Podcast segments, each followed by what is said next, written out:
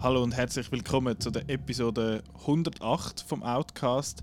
Ähm, alles ist neu, Marco. Ja, Alles ist neu. total. Nein, noch nicht ganz alles, aber ähm, es gibt neue Sachen. Äh, zuerst mal, ich bin der Nicola und dabei habe ich wie immer eigentlich den Marco Hoi. und wie immer das Jahr den Simon. Hallo. Finde ich gut, ich bin Fan. Ja, ich Ähm, ähm, Stamm, Stamm, äh, Stammgast quasi an unserem, äh, an unserem Film Stammtisch. Äh, was neu ist, ich weiß nicht, ob man es gehört, aber auf jeden Fall unser, äh, unser Mixing Board ist neu und äh, soll ich mich schon mal im Voraus entschuldigen, falls wir, äh, falls wir Was? gewisse Ah, Sachen ah, ja. overusen oder so. Wir haben lässige Aber, neue äh, Funktionen. ja. Ich kann mal eine zeigen. Also kommt, äh, drück mal den einen Knopf dort. Ja, das ist der Plausch. Wir müssen schauen, dass man nicht zu fest draufhaut, weil sonst schrumpelt dann die Genau. ganzen Dings. So ist besser. Schön, genau. Wir haben äh, so Sachen, aber wir haben selbstverständlich auch äh, Themen. Ähm, was haben wir für ein Thema? Kriegsfilm ist Ja. unser Hauptthema äh, die Woche. Wir haben alle drei Filme mitgebracht, nicht zwingend unsere allerliebsten Lieblingskriegsfilme, aber die, die wir mal möchten, äh, empfohlen haben oder darüber schwätzen oder die irgendwo, irgendwo durch interessant sind, weil eben, wenn du so Listen hörst, dann ist es so, ja, unsere Kriegsfilme, Lieblingskriegsfilme, dann kommen immer so die gleichen und äh, ich hoffe, wir haben jetzt ein paar, wo vielleicht, wo vielleicht auch nicht gerade als erstes in den Sinn kommen. Dann äh, sind wir noch ein paar Mal im Kino gesehen und haben ein paar Sachen geschaut und wir haben alle Yojimbo geschaut, wo mir ja vor zwei Wochen empfohlen worden Nicolas ist. Ketchup. Ja, das ist der Ketchup. Da hat äh, Marco auch schon äh, einen Button vorbereitet. Den haben wir alle noch nicht gehört. Nein, da bin nein. ich dann gespannt drauf. Ähm, und wir haben selbstverständlich wieder einen Wettbewerb. Äh, der Sieger von der jeweiligen Wettbewerb müssen wir eigentlich nicht unbedingt bekannt geben. Der, hat, der oder die hat dann das einfach in der, in der Post mit, dem, äh, mit seinem Gewinn. Und Mit einem Schmützli auf dem Gouverneur von Nicolas. Oh ja, das, das würde so passen. ähm, genau. Der Outcast, ich sage das jetzt einmal am Anfang, weil ich habe das Gefühl, die Leute äh, hören nicht immer bis am Schluss. Der Outcast kann man übrigens nicht nur auf outnow.ch hören, sondern auch auf Soundcloud und auf iTunes und auf YouTube und auf Spotify und auf Google Podcast, was ich jetzt gerade mit iTunes eigentlich gesagt habe. Ähm, und was? Apple Podcasts habe ich eigentlich gemeint, ich habe schon das Durcheinander mit Schwätzen, kaum hat sie angefangen, die Folge. Aber ja, also falls ihr eine, favorisierte Plattform habt, die Chance ist, dass äh, der Podcast, der Outcast dort drauf ist und dass ihr den dort könnt hören. Aber zuerst geht es jetzt um unsere Kinowoche. Wir haben alle äh, zwei, drei Sachen gesehen, Simon. Ja, eher eins, zwei, eins. Ja, wie ist die Verteilung? Wir sind da gar nicht vorbereitet. Mal, mal, ich habe da alles, Ah, okay. äh, alles aufgeschrieben. Also der, der Dings, als erstes würde ich sagen, machen der Marco und ich hier ein Solo. Willst du anfangen, Marco, mit, äh, Mit? Blattspitz Baby? Der neue Film von Pierre Moron. Habe ich es Sure. richtig gesagt? Äh, gut. jetzt, äh, genau. Das ist jetzt eben der, der falsche Knopf gewesen. ähm, ja, sauglatt. Ho, ho, ho, da ist ja meine Piratenmeite. Hab ich sie gefunden, hä? Los, gang sie schnappen. Komm, Baby, wir müssen auf Zürich, los. Was jetzt? Ja, natürlich jetzt, komm. Aber heute Abend ist ihr ein Musical. Und ich will am 7. Uhr da sein. Ja, ja, das langt. Komm jetzt. Nein, wirklich, soll sie ihren Shit doch selber holen. Weißt du was? Jetzt langt's. Ist gut. Ich habe keine Angst vor Ah dir. ja? Hey, da schmeckst du es. Hä? Mami, ich komme ja mit. Wir sehen uns, okay? Blattspitzbaby, das ähm, muss ich jetzt hier auch schnell noch spicken, ähm, damit ich da Weil die eine Hauptfigur, äh, beziehungsweise die eine Schauspielerin, einen, einen ungewöhnlichen Namen hat. genau. Äh, weißt du Sie auswendig? heißt, glaube ich, Laura Mvenzi. Sie ist nämlich super. Aber ich weiß nicht, ob Mvenzi oder ob das irgendwie sonst noch anders Vetzi, M-W-E-Z-I. Ah, nicht mit N, okay. Mvetzi. Mvetzi. Luna heißt sie. Ah, Luna, Luna Mvetzi. nicht- ja, Genau. Jesus, Äh, Laura also in der Hauptrolle ähm, die, die Luna Metzi äh, als das titelgebende Blattspitzbaby und die Mutter wird gespielt von der Sarah Spale, die man ja aus äh, Wilder kennt. Ah, ich habe noch gedacht, ich kenne sie. noch. Hast du Wilder gesehen? Ja. Hast du das gut gefunden? Das habe ich super gefunden. Da bin ich auch wieder dabei bei der zweiten Staffel, falls du da einen Recap mal willst machen Uh, ich müsste die erste Staffel mal noch schauen. Ich habe noch die erste Folge gesehen. Aber Gehen es uns zusammen. Es geht um das Jahr 1900, äh, muss ich gerade schnell, 95, wo der, die öffentliche Drogenszene am Zürcher Blattspitz aufgelöst wird und dann alle die Leute wieder in ihre Gemeinde sozusagen zurückgeschickt werden. Und da gibt es eben halt auch viele, die wo, wo, wo Kinder haben, die jetzt auch wieder äh, eine neue Chance auf einen neuen Start bekommen. Und das Blattspitzbaby, sie heißt äh, Mia, wenn es mir recht ist im Film. Sie ist dann bei der Mutter daheim und die kann natürlich nicht aufhören mit den Drogen. Und dann ist es so ein bisschen, das ist so ein bisschen das, was die Leute damals kritisieren bei diesen Drogenfilmen, aber das ist halt, das ist halt so, wie es ist, oder? Es ist immer himmelhoch zu jauchzen, nein, ich höre auf, es ist wieder alles gut, äh, wir haben uns gern. Und dann ist wieder äh, ein Rückfall und dann ist wieder nicht gut.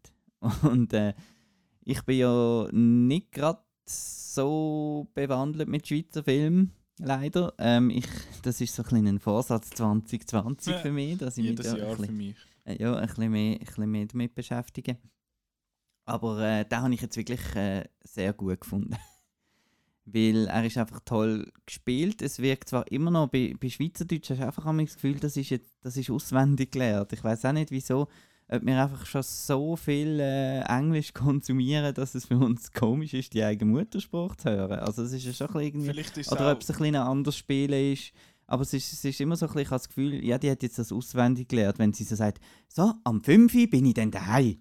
Es ist Ist halt immer ein bisschen bei allen Schweizer Filmen, da kann man eigentlich jedes Mal das Gleiche sagen. weil es- Das Problem ist, dass Schweizerdeutsch keine geschriebene Sprache ist und dass das Drehbuch halt auch, wenn das irgendwie niedergeschrieben ist, automatisch nur schon mal ein bisschen unnatürlich ist. Ich glaube, das ist schon auch ein Grund Mhm. dafür. sicher Das stört mich auch bei vielen ja. Schweizer Filmen. Deutsch-Schweizer Filmen. Ich, stell, mir- ich habe auch das Gefühl, dass weil Schweizerdeutsch unsere Muttersprache ist und so wie wir schwätzen, dass wir viel affiner sind auf irgendwelche Details, wenn es nicht ganz so real tönt, wie wir jetzt schwätzen miteinander. Genau, du hast ja dann auch noch immer das Problem von der Dialekt. Also Ja. quasi, dass, dass die Schauspieler halt von, von der ganzen Schweiz kommen und halt andere Dialekt haben und amigs wenn sie einen anderen probieren, amigs nicht und so. Dings, eben sie, wo, wie heißt sie, Sarah? Spale, sie ist Sie- Baslerin, genau. Genau, sie tut auch Basler, meint ich, Jetzt im in diesem Film, ja. und im Wilder tut sie aber Berner. Genau. Und dort haben die Leute immer gefunden, so, äh, ich weiß nicht so recht. Genau. Und da sind, aber da sind wir Schweizer teilweise ein bisschen extrem. Ja, also der hat jetzt das nicht ganz richtig gesagt, darum ist gerade durchgefallen. Was mich ein bisschen gestört hat, noch wenn wir bei der Sprache sind, ist, dass die Jugendlichen, das spielt ja 1995, ähm, bin ich auch Jugendliche gesehen und die haben dort schon immer, die sagen sich einander immer Alte und Alte und ich habe irgendwie das Gefühl, das ist etwas Modernes, das, Das hat man etwa- dort noch nie so Ja, das ist noch gesagt. nicht so. Das muss etwa 10, 12 Jahre Alte, später hat man schon gesagt, aber Ja. das, sind, das sind nicht noch die Eltern, gewesen, Genau. ja, deine Alte und so, aber so da, das gegenseitig so, hey Alte, das ist Eben, das- später das- das bin haben ja sie im auch Film. In dieser Zeit. Das Das haben ist in dem Fall nicht so gut recherchiert. hä? Ja, genau. Oder Vielleicht- sie haben einfach wollen, dass es die Jugendlichen ein bisschen anspricht heute. Oder dass es halt die wie heute, eben wenn wir es von der Natürlichkeit haben, dass das wie heute die Leute schwätzen und dass es dann wahrscheinlich aufgewirk, äh, aufgesetzt wird wirken, wenn sie jetzt anders würden reden, das weiß Oder es ist improvisiert und sie haben es aus Versehen gesagt, ja. weil hey Alter, weißt du. Ja, du, es ist besser, wenn sie sagen, hey Alten, als wenn sie finden, hey Bro, krass Alter, hey Bro. Dann, das ist voll wack, Alter. Dann hätte ich vielleicht ein bisschen, äh, das wäre dann vielleicht ein bisschen äh, seltsame Geschichte gewesen, aber so, ja, das... Auf jeden Aber Fall hat mir, hat mir vor allem der Aspekt halt von der, sie befreundet sich dann mit anderen Jugendlichen und so. Und es ist dann halt ein bisschen Coming of Age und so ein bisschen recht ein Indie-Einschlag äh, mit Feuerwerk abzünden an den Fluss an und von der Brücke kumpen als Mutprobe und so Sachen. Und das habe ich ja schon in Dort bist- amerikanischen Filmen immer sehr Ich würde gerne. sagen, dort bist du aufgestanden und, Und hast dann- applaudiert. Genau, habe ich, einen- habe ich einen Michael Shannon gemacht. Und gemacht. Schade, Yes. ist das eine Audioshow, dass man jetzt nicht sieht, was du gemacht hast. äh, gehen go Knives Out schauen, ihr wisst Ja, dann, was ich Google gemacht Knives habe. Out, Michael Shannon Gift. Dann das. Und ja, nach der Enttäuschung von, von Zwingli, wo mich letztes Jahr ein bisschen, äh, dass das so ein riesen Erfolg war, ist, Er ist ja von den Machern von Zwingli. ja, Und genau. Eben, das ist jetzt so eine, auch wieder so eine, wo, wo ich denke, viele Leute werden schauen. Aber ich habe es auch wirklich gut gefunden und, und berührend und am Schluss auch ein Tränchen verdruckt, wo, wo sie am Schluss noch einen, einen, einen Song vorträgt. Äh, ja, super talentierter Cast und äh, eine heavy, heavy Geschichte. Und klar ist es voraussehbar und so, wir haben schon viel so Film gesehen, aber es ist wirklich gut. Schön Tipptopp. gemacht, gut getan. Schön. Ähm, Simon, hast du den auch noch bei dir auf der Liste? Willst du den mal noch sehen? Ja, ja. Wir sind ja dort äh, ja. im Kino gehockt, wo der Trailer gekommen ist und dann haben wir gefunden, ja, ja, ja. Und dann kommt von den Machern von Zwingli und Schellenusli. Wir beide Oh, temperieren. nein. Ja, aber was heisst das schon? Ich meine, es Äh, von steht noch, noch immer oft ist äh, ein Quentin. Budget Schweizer Film eigentlich von Ja. dem her. Ja, Äh, ja. Das SRF ist einfach dahinter, heisst das wahrscheinlich. Von den Machern von ist so ein breiter Begriff. Äh, ich habe noch äh, eine Solo-Nummer zu bieten. Ich bin noch Weathering with You Ah, äh, schauen. Das ist äh, nicht ganz einmalige, aber halb einmalige Vorstellung im Riffraff gsi. Es hat jetzt noch vor ja, ist wahrscheinlich jetzt dann etwa fertig, die zweite Vorstellung jetzt von mir aufnehmen. Äh, es hat, äh, das ist aber die deutsche Synchronfassung und ich habe die japanische Fassung gesehen. Weathering with You ist ein Anime von Makoto Shinkai, wo Your Name gemacht hat und Garden of Words und noch drei, vier andere Sachen, die ich aber selber auch noch nicht gesehen habe. Und das ist jetzt relativ speziell, weil sonst, eben, ich habe es letztes Jahr schon gesagt, mit dem Dragon Ball Super Broly, dass so Anime-Sachen einfach in der Schweiz nicht im Kino laufen und das ist jetzt so eine Ausnahme gewesen, aber ist einmal im Riffraff und glaube noch im Burbaki zu Luzern gelaufen und das, that's it. aber Ähm, das hat ja eigentlich ein Publikum in der das hat Schweiz. durchaus meinen. Publikum, absolut. Ich meine, der Saal war voll. Gewesen. Ähm, und ich habe den Film ja schon mal gesehen. Ich habe den in Japan selber gesehen, im IMAX-Kino dort in Sapporo, und, äh, aber ohne Untertitel. Und darum habe ich gedacht, es ist wahrscheinlich noch gut, wenn ich den jetzt nochmal schaue, so fürs Verständnis. Aber ich muss sagen, so rein von der Bildsprache, von den Characters und vor allem ist eigentlich die Story re recht gut ähm, übermittelt worden. Um was geht es überhaupt denn? Was ist denn die Story? Es geht um einen jungen Bub, weil es ist ja ein, ein Anime, wo, wo ein Anime ist, darum geht es um einen jungen Bub und ein junges Mädchen. Und er kommt zurück, also er haut eigentlich ab von die geht nach Tokio und findet, ich will jetzt da leben, weil da ist es viel cooler als auf meiner Gaki-Insel die Und findet dann aber keinen, findet aber irgendwie keinen Nebenjob und nichts oder irgendetwas, was er machen kann, lernt dann aber jemanden kennen und geht dann zu dem arbeiten. Der ist CEO bei so einer, also es steht CEO auf seiner Visitenkarte drauf, aber äh, ja, er, er ist in dem Sinne Redaktionsleiter von so einem komischen Magazin, was irgendwie so Hokuspokus-Zeug behandelt und Geschichten schreibt über so Wetterkind und so Zeug, was Wetter könnte beeinflussen und so Hokuspokus. Und dann lernt er äh, ein junges, das junge Mädchen kennen, wo in einem McDonalds arbeitet und die rettet er dann einmal noch aus so einer Situation und kommt dann aus, dass sie eben so ein Wetterkind ist und das ist auch der, der Titel im Japanischen, das heißt Tenki no Ko, was äh, Wetterkind heißt und es geht dann wie die zusammen so äh, zusammenarbeiten in dem Sinn und mit dem mit der äh, Superkraft in dem Sinn, wo sie hat, mit, um das Wetter zu beeinflussen, wie sie mit dem so ein bisschen Geld verdienen und sich nachher aber auch näher kommen, selbstverständlich. Und dann gibt es eine Geschichte. Und habt ihr Your Name gesehen? ja, Nein. Nein, wie hast du den gefunden, Simon? gut. Gut. Äh, es ist auch schon wieder ein Weile her. Doch, doch, äh, hat mir gefallen. Er ist so ein bisschen, äh, ähm, ja, hat ein bisschen einen überraschenden Verlauf genommen. mhm. Und äh, ja, er hat ja dann auch noch äh, einen kleinen Twist. Und den habe ich eigentlich noch, noch gut gefunden. Es ist, ich finde, was, ich, was mir so gefällt bei seinen Filmen, also ich finde, die Geschichte von Your Name ist sehr schön, aber auch furchtbar kitschig. Aber ich finde es eigentlich noch einen schönen Kitsch dort. Es gibt verschiedene Kitsch-Sachen. Makoto Shinkai ist sehr kitschig. Äh, Garden of Words ist auf, ich weiß nicht, ob er noch auf Netflix ist, aber ich habe dort gesehen, der geht nur etwa dreiviertel Stunde und der ist ganz schrecklich kitschig, aber ich finde das auch noch schön. Und der neue jetzt eben Weathering View ist recht viel ernster, hat auch witzige Sachen und auch einen gewissen Anteil Kitsch, aber das ist immer bei so Anime-Romanzen ist das immer ein, bisschen Thema. Und Anime ist sowieso auch überzeichnet, wie auch die amerikanische Animation.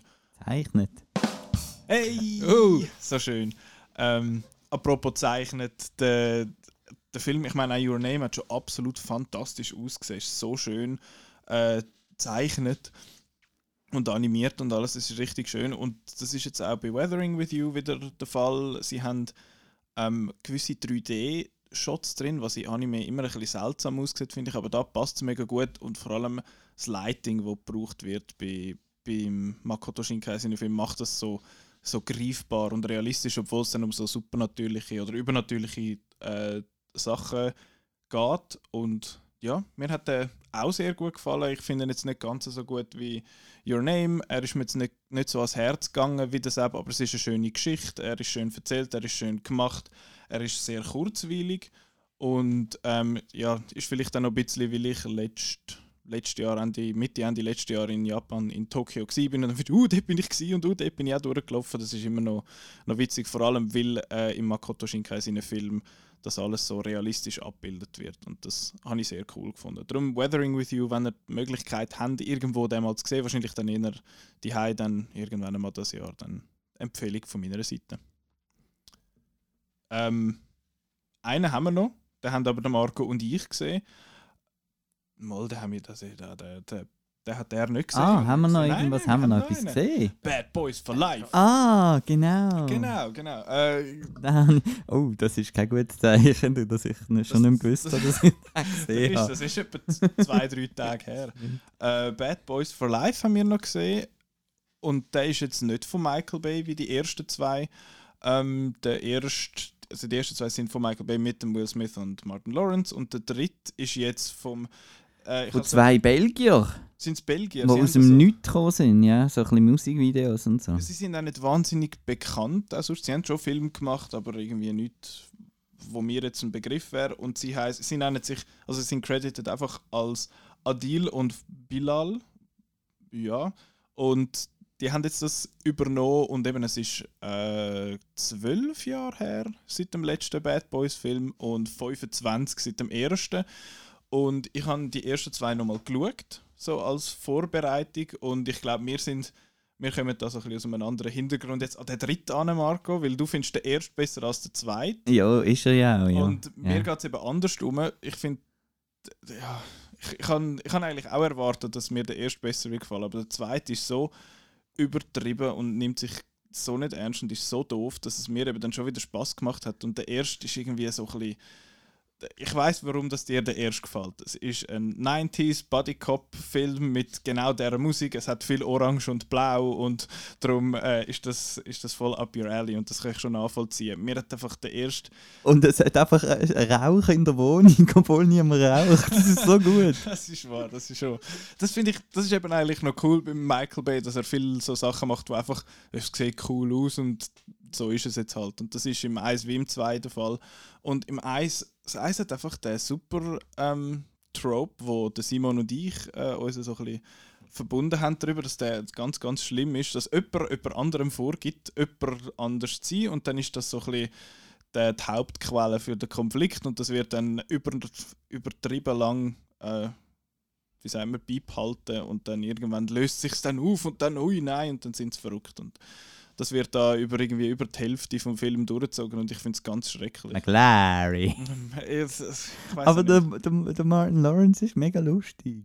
Ich- und mit dem Brown Sugar. Und nein, also Bad Boys ist ein Klassiker und äh, Anscheinend. einer der besten Filme, von der einzigen besten Film von Michael Bay.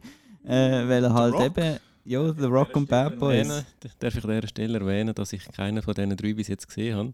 Jetzt könntest du doch deinen Einspieler machen. Ui, ja, das ist. Äh, Genau.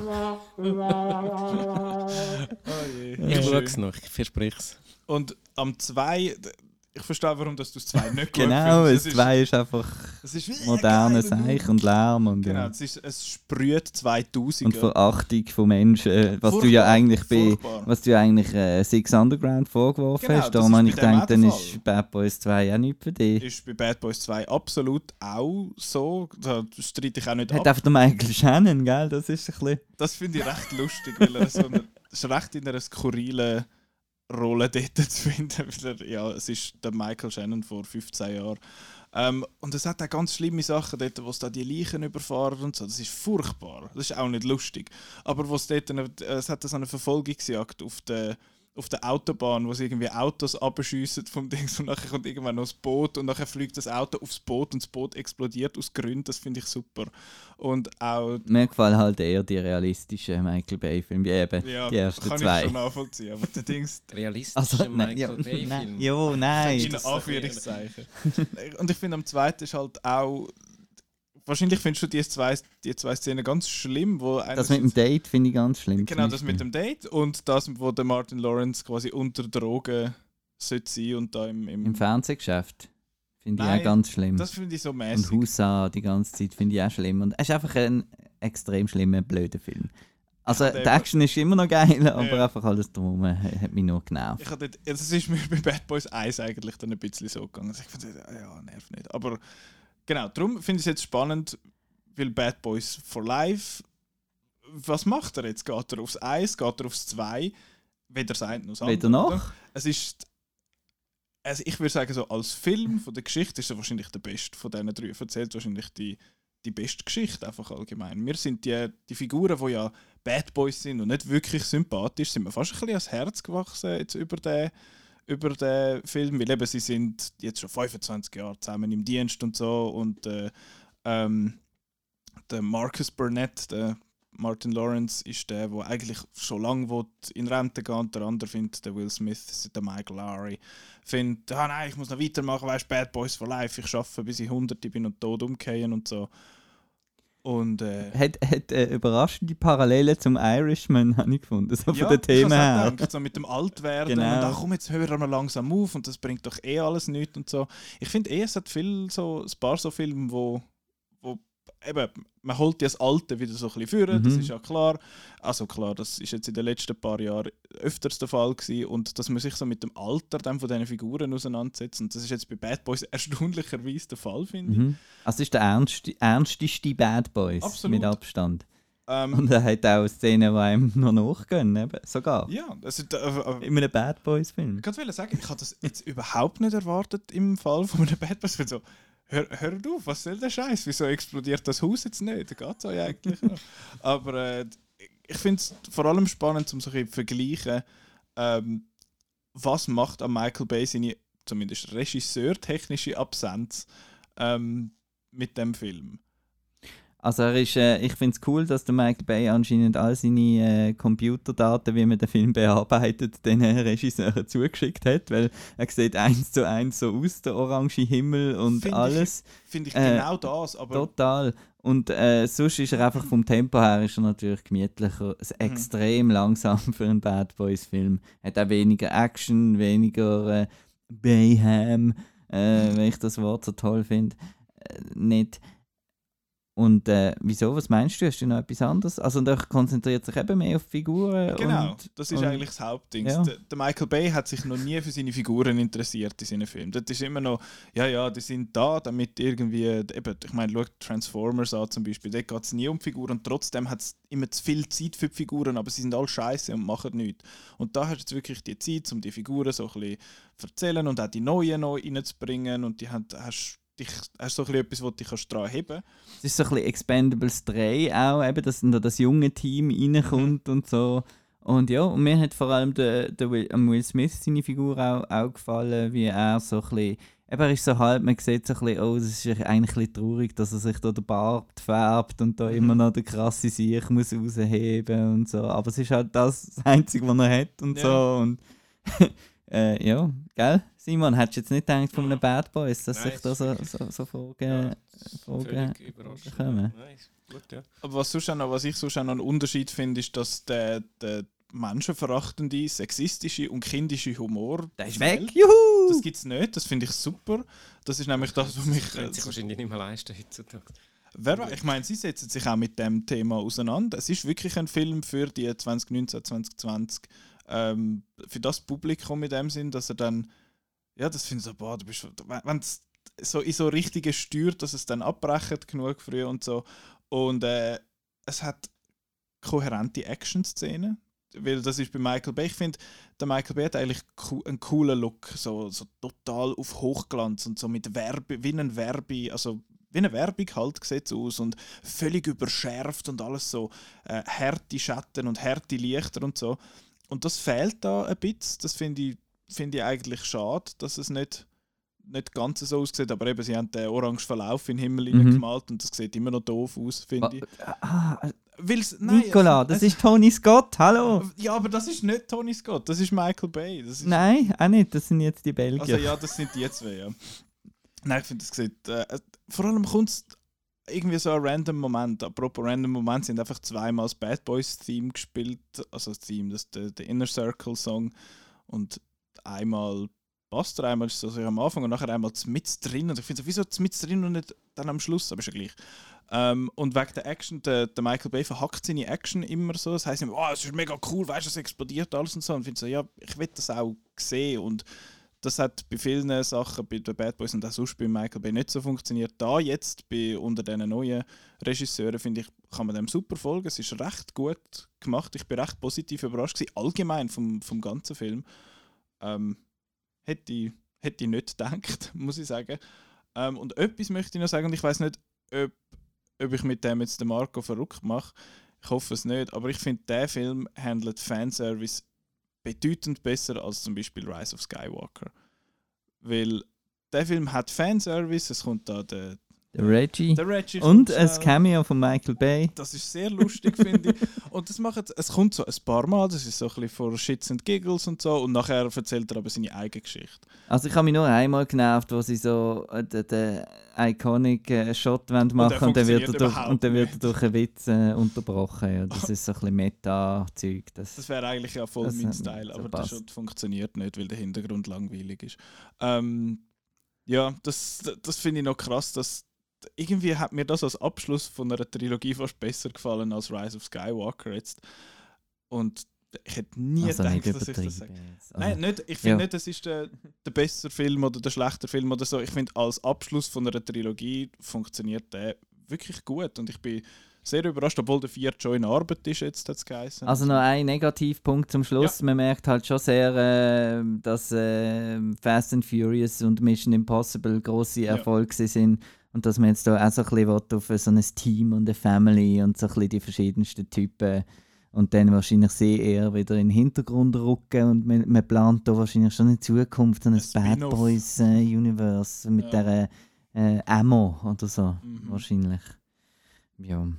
Joe Pantoliano, immer noch großartig. Sehr lustig. Ja, das ist Bad Boys for Das Life. ist eine. Empfehlung, ist super. Ja. Erstaunlicherweise ganz okay. So, darf ich jetzt auch anfangen reden? Ja, jetzt darf Juhu. Simon auch noch Wörter sagen. Ähm, und zwar geht es jetzt um äh, einen von den Kriegsfilmen, und zwar der, der aktuell im Kino läuft, 1917. Colonel Mackenzie is in command of the 2nd. He sent word yesterday morning he was going after the retreating Germans. He is convinced he has them on the run. That if he can break their lines now, he will turn the tide. He is wrong. Colonel Mackenzie has not seen these aerials of the enemy's new line. Come around here, gentlemen. Three miles deep, field fortifications, defences, artillery, the like of which we've never seen before. The second are due to attack the line shortly after dawn tomorrow. They have no idea what they're in for. Wir sind noch gemutet, nicht? Nein. Gut. Scheiße, der Marc hat das alles im Griff. Ja, natürlich. 1917, der, der Film, der neue Film vom Der Sam Film, der gekommen ist und gesagt hat, ich nehme jetzt den Golden Globe und vielleicht dann auch den Oscar. Ja, maybe. Vom Sam Mhm. Mendes äh, bekannt, wahrscheinlich der meiste durch die, die Regie von Spectre und Skyfall, hätte ich jetzt Ich gesagt. hätte jetzt American Beauty gesagt, aber... Ja, ich auch, wir sind alt. Ja. Genau. ähm, und mit dem Regisseur, äh, mit dem äh, Cinematographer, wo wir ja schon öppe die mal gesagt haben, dass wir den super finden und der Marco immer mal wieder findet, so, ja, so, so, so gut ist jetzt der auch nicht.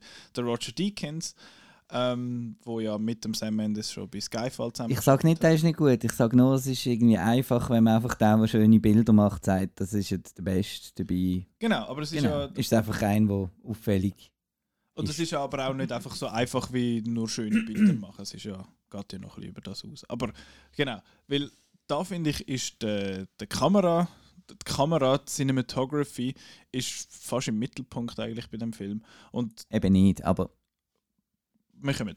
Äh, genau, es geht um zwei junge Soldaten im Ersten Weltkrieg, die äh, ein Bataillon müssen warnen weil die eben schnurstracks eigentlich in eine, in eine, in eine Falle reinlaufen, wenn sie angreifen. Das ist es eigentlich. ja, britische, also britische ist halt. Britische, Zwei genau. Soldaten müssen von A nach B rennen im, im Krieg. genau. Rennen und fahren und, Und fahren, schwimmen ja. und alle Huren sich. Genau. Jetzt Und das Spezielle daran ist... sechs. Ich denke, ich, ich gebe jetzt dir das Wort. Äh, es ist alles in einem Take gefilmt. Also es tut so, als wäre. Aber es ja, tut so, ja, ja, natürlich äh, Trick und so, aber äh, es sieht so aus, als wäre alles eine Kameraeinstellung. Genau. Fast. Also er wird dann ein paar Mal irgendwie wird er ohnmächtig und so und dann wechselt es ein bisschen. Einfach, dass sie ein einen kleinen Zeitsprung doch noch Genau. können, können machen Wo fangen wir an? Weil I have things to say. Ich finde, so zum ersten Mal zum Anfang, ich finde der Film ist wirklich gut. Er ist aber für mich vor allem, also lange Zeit vor allem technisch sehr gut und sehr beeindruckend und am Schluss hat er mich dann nachher von den Emotionen her doch auch sehr abgeholt. Er ist teilweise sehr überraschend, finde ich, was der, was der Storyverlauf angeht. Und die zwei Hauptcharacters finde ich auch sind auch gut gespielt von diesen zwei jungen Herren, eben vor allem weil sie relativ lange Takes machen und da hat es nicht viel äh, Raum für Interpretation, vor allem weil das ja so durchplanen, wir müssen da durch laufen und mit der Kamera und so und das ist sehr, sehr beeindruckend. Aber wenn ich gesagt habe, ich finde ihn vor allem technisch beeindruckend, hat der Marco mir schon äh, ein Gesicht entgegengerührt quasi. Warum? Warum? Weil ich eben das äh, nicht, überhaupt nicht der Grund. Ich finde den Film super und äh, das mit dem Technischen hat eigentlich nichts damit zu tun, dass ich ihn super finde. Das ist für mich so ein kleiner. Sie haben es jetzt zwar nicht groß öffentlich irgendwie im Marketing, aber für mich ist es ein kleiner Gimmick. Und äh, mir hat eigentlich die, die Geschichte eher einfach äh, mitgenommen wegen der Figuren. Also ich habe die extrem, die zwei Soldaten extrem sympathisch gefunden und äh, bin überrascht gewesen. und es ist eben so ein bisschen die, die Kälte, wo man, wo man am Nolan äh, vorwirft, Dunkirk jetzt zum Beispiel, da kommen wir glaube noch vielleicht einmal dazu, Wer weiß? äh, hat jetzt da eben nicht, sondern da ist wirklich ein viel wärmerer Film, also wo ich mich viel mehr in die, das Leiden von diesen Soldaten und so und wie, wie blöd das eigentlich ist und dass die da müssen rumrennen nur um ein Briefchen bringen und dann eben der Benedict Cumberbatch sagt, ja Mann, kommt dann ein anderer Befehl, oder? Das ist alles so sinnlos und äh, ja, das hat mich eigentlich äh, vor allem mitgenommen. Klar ist durch die, durch die technischen Dinge ist immer ein bisschen eine Spannung da, weil du halt weniger Raum zum, zum Verschnaufen hast. Aber ich finde es trotzdem einen extrem äh, gemütlicher, langsamer Film. Also ich bin reingegangen und habe erwartet, das ist so One-Shot, äh, rennt er da durchs, äh, durchs Battlefield, der ganze Film. Das ist also nicht, das ist wirklich ein, äh, ruhiger, ein ruhiger, nachdenklicher Film. Nachdenklicher Film. Ja, ich habe ihn auch super gefunden. Und auch wegen dem Gimmick. Also, äh, eben, du hast gesagt, also hast du das Gimmick genannt, ist es schon ein bisschen. Ich habe ich hab eigentlich Filme gerne, die so ein äh, Gimmick haben und das einigermaßen durchziehen. Habe ich dreimal Gimmick gesagt in einem Satz. Jetzt kommt dann eins Ähm, zum, äh, zum Spiegel aus und so. Ja, eben, ich habe auch so die, die früheren Was? Beispiele von diesen Filmen so schon cool gefunden, so Birdman und ähm, Victoria, deutscher Film, der auch äh, in einem Take ist. Auch, Der hingegen Also- ist wirklich in einem Take. genau, Jetzt ja. bei, bei 1917 habe ich, habe ich noch einmal gelesen, drei Minuten ist das längste Take. Gewesen. Also da ist wahnsinnig viel äh, beschissen worden. Man- ist dann einfach, eben, da bist du dann wieder beim Technischen, muss sagen, ist einfach hure beeindruckend, wie sie das machen können, dass man das nicht sieht. Ich, ich habe wirklich ein bisschen geschaut und so. Ich, habe gewusst, ja, es ist, es ist trickset worden, aber ich hätte es jetzt niemals herausgefunden. Es ist Ausser nicht mehr wie bei Rope, beim Hitchcock, wo die Kamera Genau. jedes Mal Rope hätte ich jetzt auch noch gerade erwähnt, eben, dort ist die Kamera einfach zwischendurch mal irgendwie auf einen Stuhl oder so näher und dann haben sie dort schnell die Filmrollen ausgewechselt und nachher weitergemacht. Da ist man siehst, okay, ja, ist, ist eine coole Idee, aber äh, du siehst noch ein bisschen, was dahinter steckt. Und da siehst du halt nicht mehr und das ist schon, ist schon cool. Ähm, eben, ich finde ich find so Film grundsätzlich schon mal cool. Was jetzt bei dem ist, du bist halt durch das, dass äh, in, dem einen, in der einen Einstellung ist, du bist halt wirklich immer äh, so dabei bei diesen bei diesen beiden. Ähm, und sie, ich habe das Gefühl, sie gehen gerade wegen dem noch viel stärker als Herz. Als Herz. Äh, ja, was kann ich noch sagen? Äh, es ist manchmal halt auch ein bisschen, eben, sie, sie rennen ja wirklich einfach, oder nein, sie rennen nicht immer, da hast du gesagt, manchmal sind sie einfach am Warten und so, aber äh, du, du bist halt wirklich immer bei dabei und manchmal ist es so ein bisschen mühsam, äh, weil dann weißt halt, weil du äh, immer dabei bist, wenn sie jetzt da rennen sie einen Hügel ab und müssen nachher auf, der, auf die andere Seite vom Hügel wieder rauf und dann oh nein, da muss ich jetzt auch mit. ist fast so wie ein selber müde, ich will mitlaufen. So, Richtig ah, anstrengend. hä? ah nein, jetzt muss ich da drauf, können wir nicht einfach schneiden und sind wir nachher da oben, wie es sonst im anderen Film wäre. Und das, äh, ja, das, das, das ist manchmal auch so ein bisschen, ein bisschen streng, aber eben trotzdem, ähm, also bei mir, mir hat es geholfen, dass ich viel stärker im Film inne bin. Das Immersive, das äh, ist ja so ein Modewort im Moment und das hat schon recht gut funktioniert. Ich muss da bisschen widersprechen, wegen dem Immersiven. Ich finde eben, wie gesagt, es ist sehr beeindruckend gemacht, aber es ist fast so beeindruckend zu dem Punkt, dass es wieder dass es mich fast abgelenkt hat, weil ich mich die ganze Zeit gefragt habe, oh mein Gott, wie haben sie das gemacht? Oder äh, weil es teilweise Zeug in einer Einstellung haben, wo es den, den Hocker aufgehen und dann wieder drauf und dann über Wasser und dann was weiß ich. Und dann ich, bin ich wie nicht mehr bei diesen Figuren gewesen, sondern immer wieder, hat mich immer wieder rausgenommen und finde so, das ist, ja ein, das, ist ja der, Fi- das ist ja ein Film. Ich frage mich jetzt, wie sie das gemacht haben. Das ist noch lustig. Ich habe genau die gegenteilige Dinge. Ich habe gar nicht immer daran gedacht, dass jetzt hier kein Schnitt ist, sondern ich bin einfach bei der Geschichte dabei, dabei gewesen. Ich weiß es nicht, mir Also- ist das irgendwie so, ein Mir- so gegangen. Ich weiß nicht. Mir ist zwischendurch auch, ich habe schon immer wieder zwischen, zwischendurch ist mir gemerkt, ich habe gerade bei so, bei so Stellen, wo sonst in anderen Filmen einfach geschnitten wird, Mhm. da merkst du ah ja stimmt, das ist ja, das ist ja da, aber sonst dann, dann zwischendurch vergisst du es wieder völlig und dann bi- bist du wirklich drin. Also mir, mir hat das echt gut funktioniert. Und ja, es ist auch, ich habe den Film auch spannend gefunden. Es gibt mir wieder mal Ge Gelegenheit, um ein bisschen Trailer zu bashen. Ich bin froh, habe ich den Trailer nicht gesehen im Voraus. Ich habe ihn im Nachhinein gesehen und ich finde, es hat ein paar Szenen im Trailer, sind, sind mir, sind mir äh, stärker eingefahren, weil ich, weil ich nicht gewusst habe, was jetzt dann gerade kommt. Ich sage jetzt einfach ein Stichwort Flugzeug. Ja, ähm, eben, mittendrin steht nur dabei. Ich habe eine von der äh, äh, das ist eine von der krassesten Szenen, ist einfach die dort, äh, eben dort nach, nach dem Flugzeug, sagen wir es mal so, weil du halt eben nicht, äh, weil du halt eben gezwungen bist, bis zum letzten Moment dabei Mhm. zu sein und so. Und auch, äh, wie das alles mit Make-up gemacht war, ist, ist äh, mich extrem dort, äh, ein bisschen schockiert und mitgenommen und so. Für die, die es jetzt gesehen haben. Mhm. Ich Und- finde auch, ich finde auch mein, die Beschwerden in Anführungszeichen, die ich habe, ist furchtbar dumm. Es ist so etwas Blödes, dass mich das, es schießt mich auch an, dass mich das zum Film ausgenommen hat. Ich habe auch immer wieder dort drauf geschaut und gefunden, und jetzt haben sie geschnitten. Weil teilweise merkt man, wenn sie hinter irgendeinem grossen Stein durchgehen oder wenn sie irgendwie in, einen dunklen, in ein dunkles Tunnel oder irgendeinen dunklen Gang oder so gehen, dann ist wahrscheinlich dort der Schnitt. Ich meine, die ganze Szene mit dem Colin Firth am Anfang, siehst, am Anfang ist es dunkel und am Schluss von der Szene ist es dunkel, dass der Colin Firth nur für irgendwie einen Tag am Set haben müssen haben oder so. Und das ist dann Zeug, wo mir einmal so ein bisschen durch den Kopf gegangen ist, was eigentlich doof ist. Weil das Ich möchte ja gemerkt. das möchte der Film eigentlich vor allem mit dem One-Take eigentlich verhindern, dass man rausgenommen wird durch irgendwelche komischen Schnitte oder Szenenwechsel oder irgend so etwas. Darum, ja. Wir haben eher, du sagst jetzt Colin Firth, wir haben eher auch die, die, die, die Schauspieler zum Teil ein bisschen, äh, die Hauptfiguren sind ja so Unbekannte und dann, äh, ah, da ist plötzlich der Mark Strong und so, das, Ja. das hat mich dann eher so ein bisschen, ja, das ist schon ein Film, also so in dem Stil, weil die anderen halt sind für mich, ich habe die halt noch nicht gesehen, also bei Game of Thrones ist der eine, glaube ich, Genau. aber so weit bin ich glaube noch nicht, ich habe jetzt übrigens angefangen. Hui! Äh, und ja, Nein, und was ich noch erwähnen ist, ich bin sonst überhaupt kein Fan von Thomas Newman. Ich finde, er macht immer ein das Gleiche, hat immer so eine ähnliche Instrumentierung in seinen, seinen Scores und äh, bin jetzt hier extrem begeistert vom, vom Score, wie der wirklich von, von, von diesen ruhigen Spannungsmomenten und dann auch die, beim Baby so wird er so richtig äh, schwelgerisch und am Schluss wird er richtig episch und ich habe, also während dem Abspann noch habe ich die CD bestellt. ich finde das. Ich finde auch, dass der Soundtrack, also der Score mega stark ist. Ich finde teilweise ist er fast ein bisschen overbearing. Dass er, dass er fast ein bisschen. Ich habe das Hey, halt noch gern, weil das hat, haben früher Lawrence of Arabia und so auch overbearing gesehen.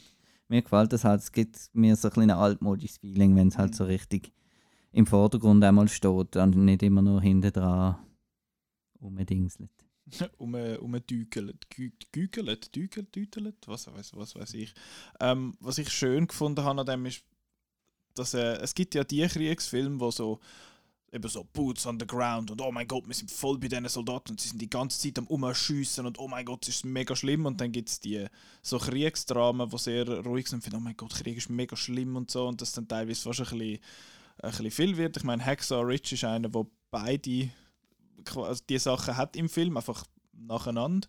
Und ich finde, 1917 hat die, wie sagen wir, die Gratwanderung sehr gut geschafft. Also dort durchläuft, also finde ich, ja, Krieg ist scheiße und du siehst da die Leute, die irgendwie dort rumliegen und teilweise eben so, so Wasserleichen und sonst so grusige Sachen, aber es ist nicht so, oh mein Gott, schau mal, dem ist jetzt gerade das Bein abgehakt oder, oder, so äh, oder so Zeugs. Das finde ich ist, ist recht cool, wie es das, äh, wie es die, die Balance so angebracht haben. Weil das finde ich einmal ein bisschen komisch in anderen Filmen. Aber der Film, finde ich, hat es wirklich gut angebracht.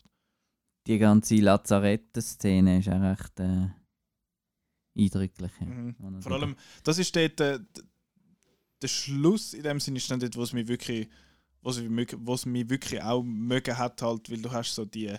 Der spielt auch super, der, der, der in der letzten Szene noch ist. Mhm. Ähm, und das finde ich, das ist, das ist stark, die letzten Szenen, aber auch bis, bis dahin, du bist die ganze Zeit auch, auch mir jetzt, obwohl ich teilweise ein bisschen, obwohl es mich teilweise ein bisschen zum Film rausgenommen hat, der, das technische Gimmick, sagen wir jetzt, äh, du bist immer angespannt und nachher kommt so der, der Sense of Relief, so, pff, kannst durchschnaufen, es ist jetzt, es ist jetzt vorbei.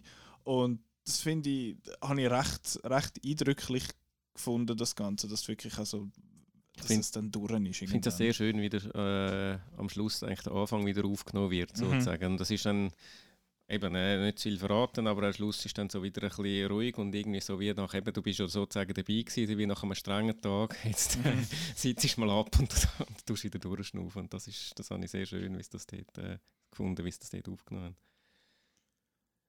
Doch noch schnell wegen, äh, wegen, der, wegen dem Aussehen vom Film, von der, von der Kamera und allem. Sie haben ja, ich habe so ein Video gesehen vom, mit dem Roger Deakins, wo er da über, seine, über die einzelnen Filme schwätzt, wo er dabei war und jetzt auch bei 1917, dass da mit so einer Spezialkamera geschaffen haben, so eine ganz kleine, dass sie irgendwie durch die Gräben durchkommen und so. Und ich habe die ganze Szene dort im, ähm, dort in dieser Stadt in der Nacht, wo eigentlich nur mit Feuer und irgendwelchen Leuchtpistolen beleuchtet war, und ich richtig, richtig stark gefunden. Vor allem am Anfang, wo er läuft er so zu so einem Haus aus und dann kommt fliegen so verschiedene Flares darauf und dann siehst du, wie die Schatten sich langziehen und dann wieder klein machen und so. Es wirkt hure dynamisch, das Ganze. Das habe ich mega geil gefunden.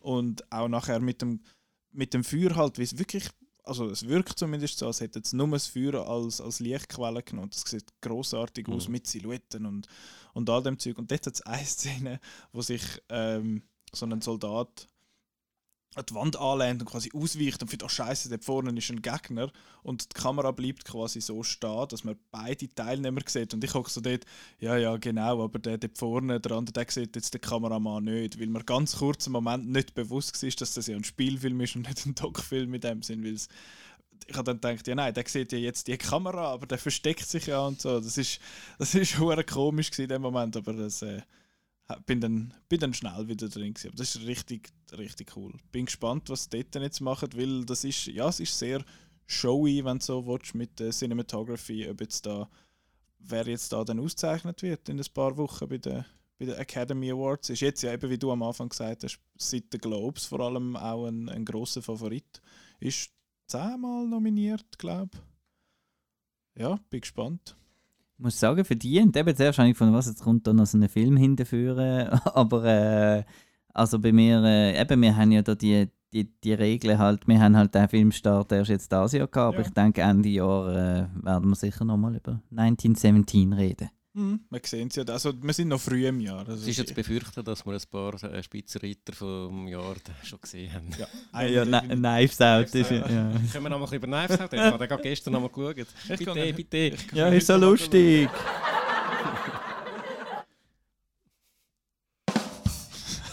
Sehr schön.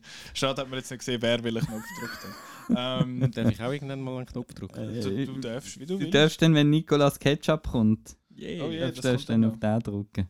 Ich bin gespannt, da bin ich wirklich gespannt, was kommt. Hoffentlich ist es einfach so eine Ketchup-Flasche oder so. Ähm, dann würde ich sagen, gehen wir endlich zum Hauptthema nach äh, langer, langer Zeit einmal. Also wir sind ja eigentlich schon beim Hauptthema sozusagen.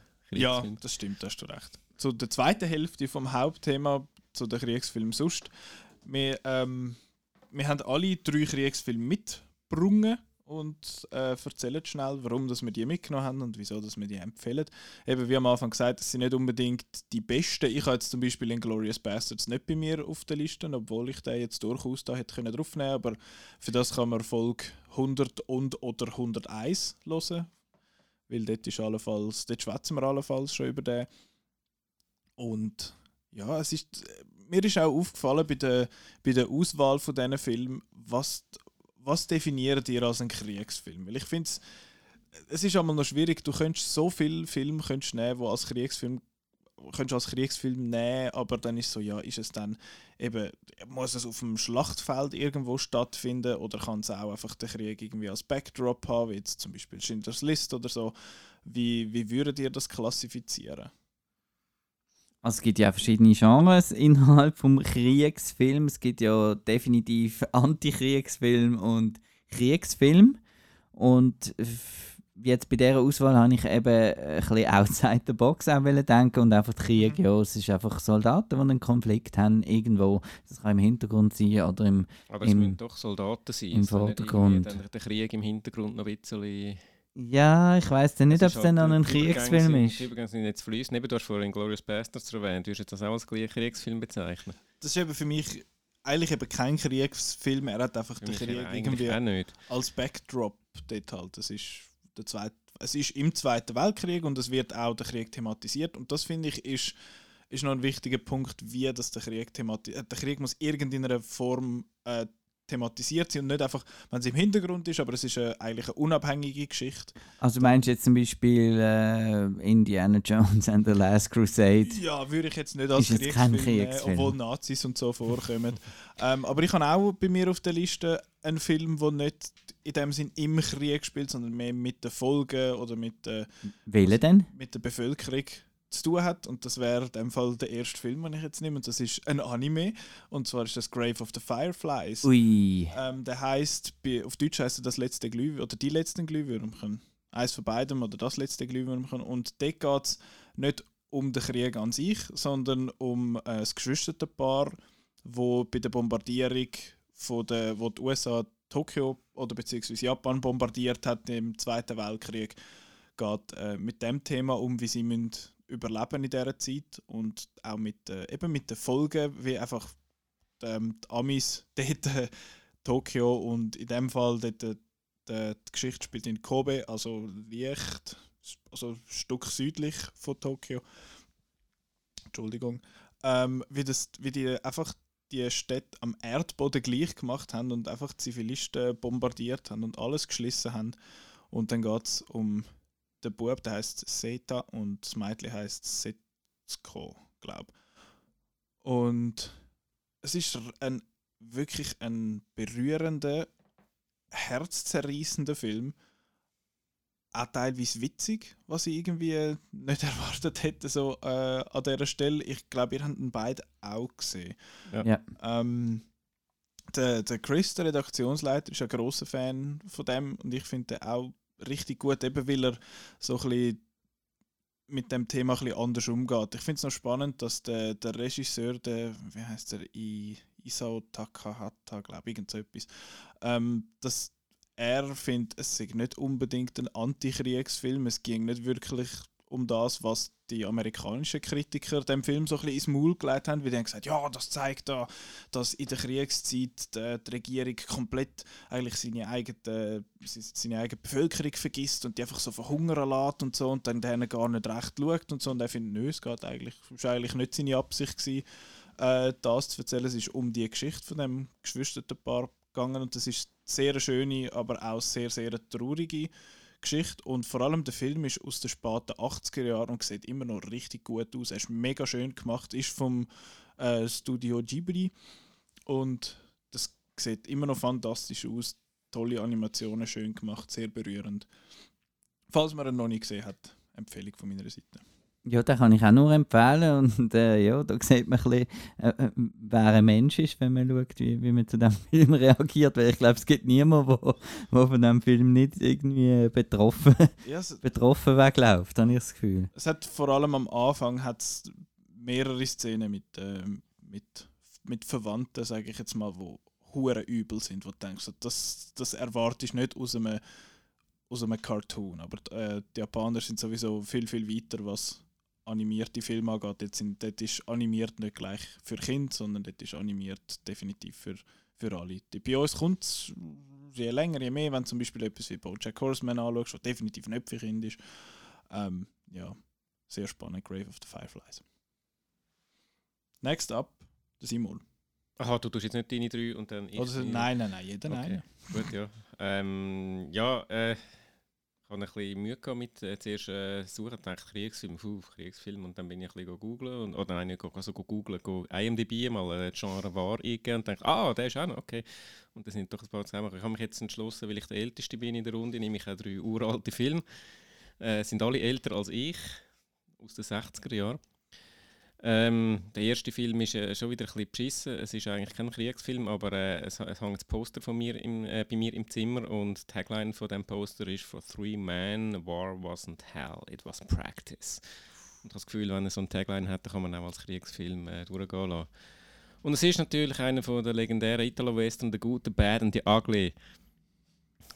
Ja, äh, wir könnten jetzt da noch das Thema pfeifen äh, vom Film, vom Ennio Morricone, dann wüssten alle, ja, das ist der.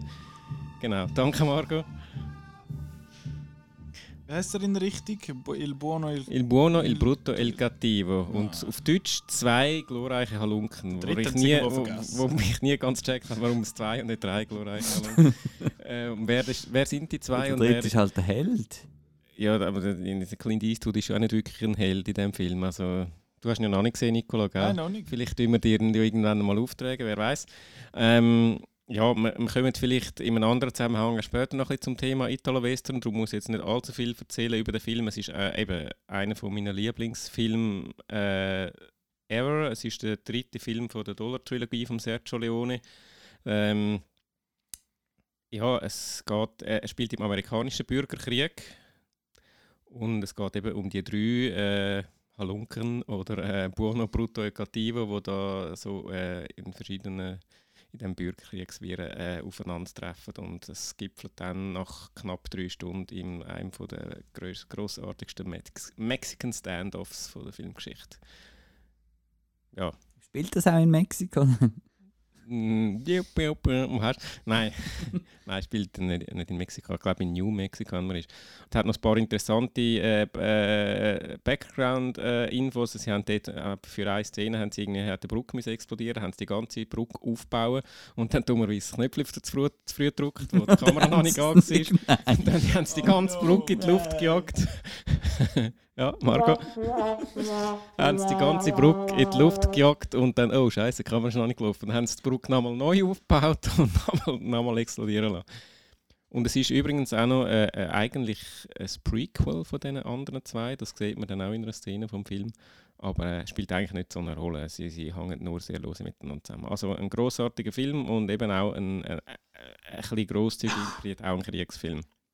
Dann würde ich jetzt äh, Marco übergeben. Mein erster Film ist mit dem George Clooney und Mark Wahlberg und der heißt Three Kings. It's back where we came from.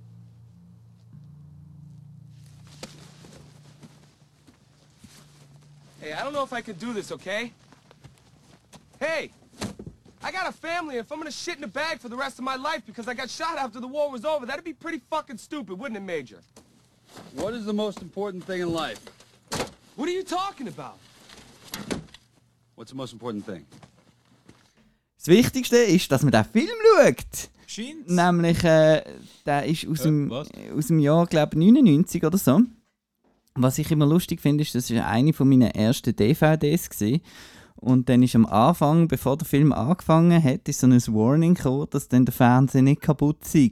Äh, dass, dass der David O. Russell extra mit extremen ähm, Farben, äh, Ruckel, Zeitlupe und diverse stilistische Elemente würde schaffen und dass man da also nicht mehr am Fernseher irgendwie die Farben umschrauben. Heutzutage wür- würde man denken, ja logisch, sieht, sieht man, dass das ein Stilmittel ist, aber dort ist das noch ein bisschen, ein bisschen etwas Neues gewesen mit Vor allem so, haben die Leute ihre Fernseher sehr furchtbar eingestellt teilweise. genau. Hashtag Motion, wie heißt es? Motion Smoothing. Hashtag Motion Sickness.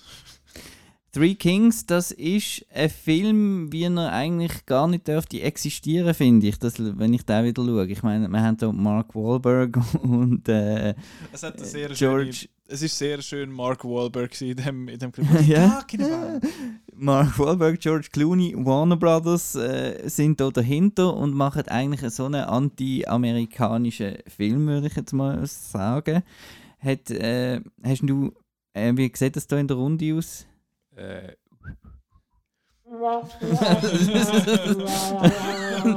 ja. Äh, niemand So. gesehen. Ich Nein. muss sagen, Das ist ich noch habe schlimm, noch nie hä? von dem gehört vorher. Ja, doch, keiner Ah, von schon. Aber Also er, er spielt, äh, er ist eigentlich auch kein Kriegsfilm, insofern er gerade nach dem Krieg spielt. Das, es geht um den, den ersten Golfkrieg, damals der einzige Golfkrieg, wo ähm, die Irakis und die Amerikaner ähm, ein Abkommen gemacht haben, Friedensabkommen, ein Ceasefire, das jetzt gut ist und so. Und dann gibt es aber, finden, finden ein paar Soldaten im Viertel von einem Gefangenen äh, eine Karte, wo drauf äh, äh, eine Karte ist zu einem Bunker, wo es noch Gold aus Kuwait hat. Äh, und dann werden sie das anscheinend den Kuwaitis zurückgeben, aber äh, ja, vielleicht wollen sie auch selber etwas mitnehmen. Und dann wird es so ein bisschen zum Heist-Movie zwischendurch wieder und ist dann aber äh, trotzdem geht es dann darum, wie die irakischen Soldaten die, die Zivilbevölkerung eigentlich quälen und die tun ja rebellieren und so und und dass die USA halt einfach so, ja, das ist uns eigentlich gleich, machen einfach und so. Und der Mark Wahlberg wird dann auch mal gefangen und, und befragt von einem, von einem Iraki-Soldat, wo, wo dann ihm auch erklärt, eben, ja, dass, dass halt sein, sein Kind verbombt worden ist und äh, hat keine Wahl gehabt. Ist das. Er, er schaut recht von beiden Seiten alles an.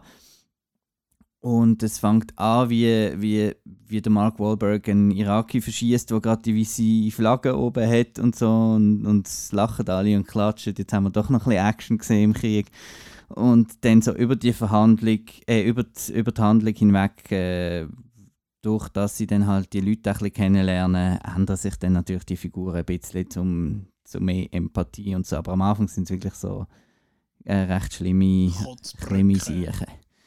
Und ja, der Film ist auch überraschend lustig. Also es ist äh, auch eine Sat Satire bis zu einem gewissen Grad. Hat da noch eine Reporterin, die da findet, ja nein, die, die im Öl versaufenden Flamingos müssen wir jetzt nicht zum hundertsten Mal filmen. Das habe ich jetzt schon mal gesehen. Komm, fahren wir weiter und so. Und der Jamie Kennedy ist noch drin. Und der Spike Jones als Schauspieler, als, als absoluter Hillbilly.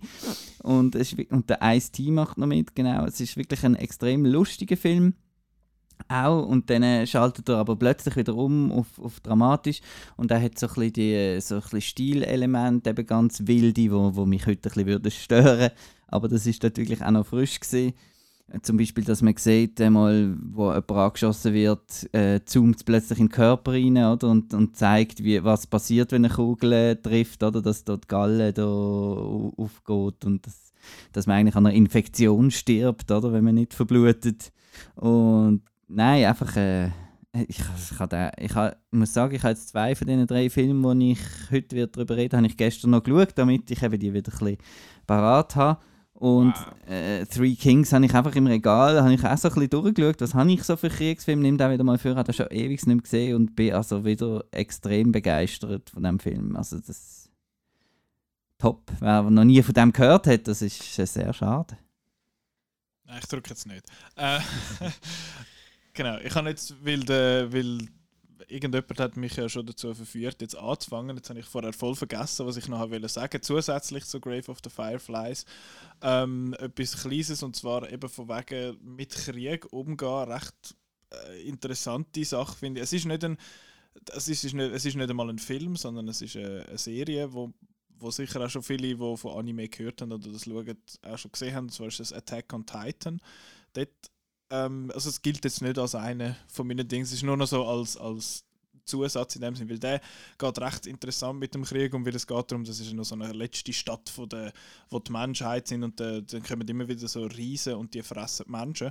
Und dann hat es äh, so eine Anti-Riesen-Armee in dem Sinn, wo dann so durchs Zeug durchspickt mit so super, äh, so, wie, wie heißt es das, was der Batman hat, da die, die, die Grappling Gun. Grappling Hooks, genau so Dinger. Und da so das Zeug durchfliegen und so. Und dann werden halt einmal auch mal so Beine abgerissen und so. Und dann geht es dort dann noch, es gibt auch vereinzelte Folgen, wo es darum geht, dass wer das, das muss gucken, aufputzen und so, es wird dann das gleiche gucken, einpacken und ah scheiße, den habe ich kennt und so. Und oh mein Gott, was ist denn da passiert? Und dann auch, dass sie irgendwann einfach finden, Gott verdammt, ich habe so keine Lust mehr auf den hohen Krieg, was soll der ganze Scheiß? Und es ist recht interessant, dass das, wie das äh, dort behandelt wird, darum so als äh, Company-Dings in dem Sinn, so als Zusatz.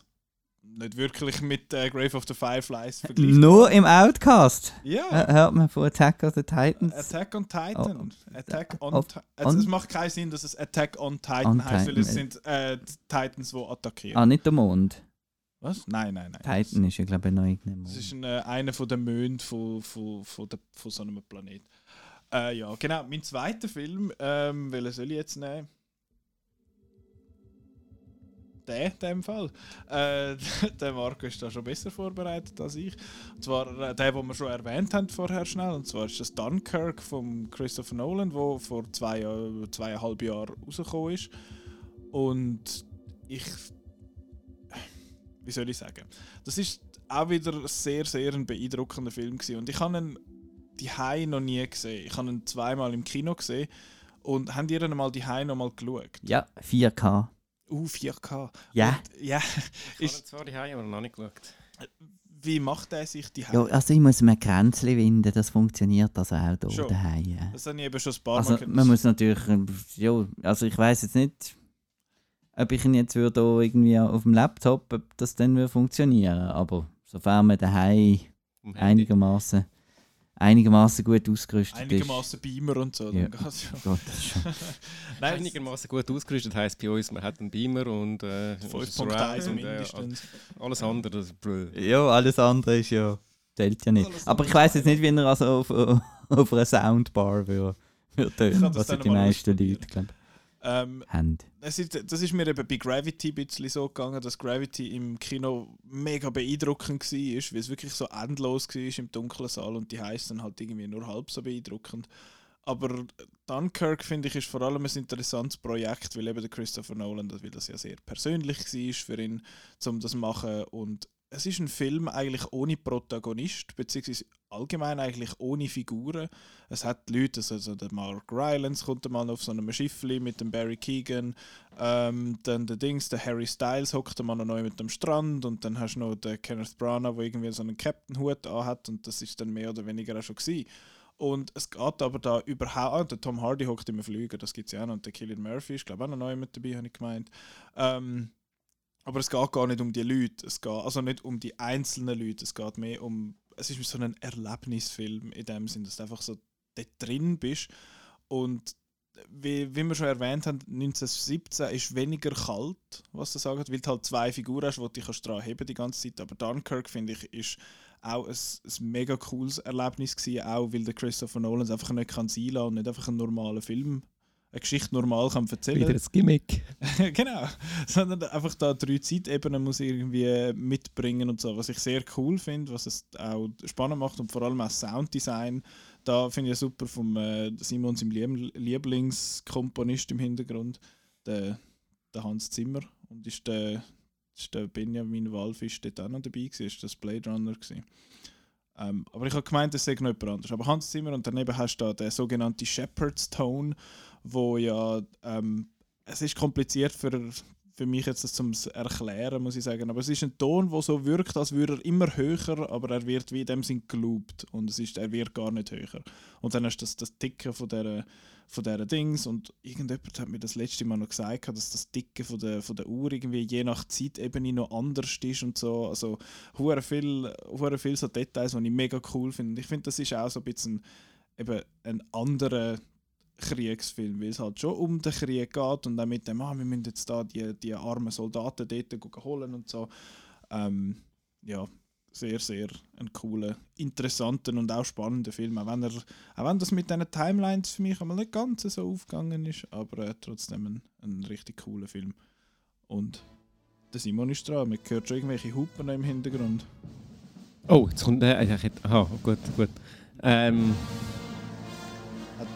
jetzt bin ich jetzt mir gerade rausgebracht. Ich kann eigentlich mit über den anderen zuerst reden, aber reden wir, reden wir über den. Das ist ähm, gesprengte Ketten. Habe ich da wieder falsche Regieanweisungen bekommen? Nein, nein, aber du musst noch ein bisschen warten, bis das Thema kommt, weißt du?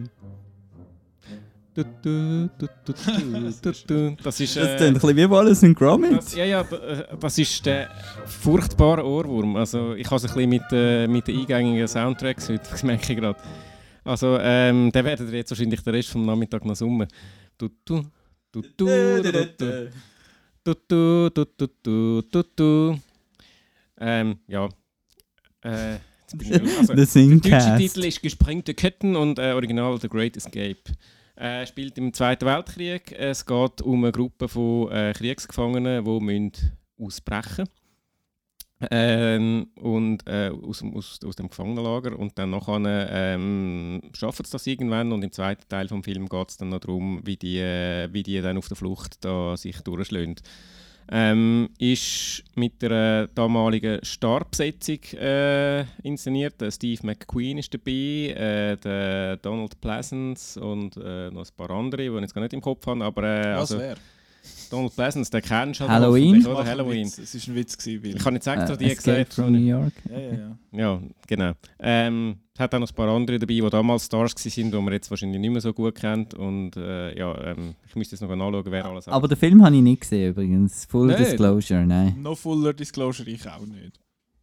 so, jetzt ist gut. Dann müsst ihr den unbedingt mal schauen. Dann gibt es auch mal etwas, wo man Marco kann auftragen kann. Wenn du mal einen Film Ja, gesehen ja, hast, gerne. dann Ist der Film ich dann den. noch great? Also ich habe den, ich habe den auf Blu-ray, du kannst die gerne auslehnen. Nein, es ist ein äh, super unterhaltsamer Film, äh, eben mit, äh, mit dem eingängigen Thema und äh, äh, es ist eben so ein bisschen, eigentlich passt überhaupt nicht zum Kriegsfilm, vom, äh, von, so, so fröhlich und lustig, aber er ist eben zum Teil auch, auch lustig. Eben, äh, es ist einfach so, er ist, er ist sehr unterhaltsam. Eben, es geht in der ersten Hälfte um das Ausbrechen, nachher wie es, äh, wie es flüchtet. Und die legendärste Szene ist Steve McQueen, der auf dem TÜV dann da, äh, davon äh, flüchtet. Da ist, glaube ich, auch ein Poster oder äh, zumindest Ja. nur ein Hörer von dem. Das Poster spoilert schon der Schluss in dem Fall. Ja, nein, es ist nicht der Schluss, Ah. aber äh, eben, es, es geht noch recht lang, wenn sie dann mal ausgebrochen sind, dann geht es noch recht lang darum, wie sie jetzt dort äh, dann, dann flüchten. Jeder, Mhm. jeder, jeder schlägt einen einzelnen Weg ein und ist wirklich, äh, ja, er ist, einfach, er ist einfach cool und er geht auch wieder ewig lang, ich glaube auch fast drei Stunden oder zweieinhalb oder so, also ist, ja, meine, meine Filme heute sind alle ein lang und ähm, ja, äh, Empfehlung von mir, äh, ich habe auch gerade wieder Lust, den zu schauen. Aber es ist ja so, das gibt ja das Genre, das, das gefällt mir eigentlich auch sehr, wo eben halt der Krieg eigentlich verharmlost und so ein bisschen die Man on a Mission, Ja. Adventure, Judy Hui äh, und so äh, daraus machen. Das vor allem in den 60er, glaube ich. Ich denke da an Where Eagles Dare mit dem Clint Eastwood oder... Den hätte ich übrigens eigentlich auch noch wollen, äh, nehmen, man kann halt nur, das, nur, nur drei nehmen. Der, das ist wär- super. Der ist grossartig. Ähm, ja, ja, ja, ich hätte eigentlich auch noch gerne über den geredet, aber äh, kann man Dann reden wir ja Special- jetzt schnell über den, oder? Das Mention- Where Eagles Dare ist, ist ein bisschen ähnlich Heißt vom Genre. Where Mhm. Eagles Stare oder Dare. Where? Eagles Dare. Okay. Und auf Deutsch, Dare. Ag auf Deutsch Agenten sterben einsam. genau. Passt, äh, hat überhaupt nicht mit dem, mit dem Original zu tun, aber ich finde das ausnahmsweise noch einen geilen deutschen Titel. Also, tönt einfach, er macht irgendwie neugierig. Auch wenn, äh, ich meine, ja, äh, egal.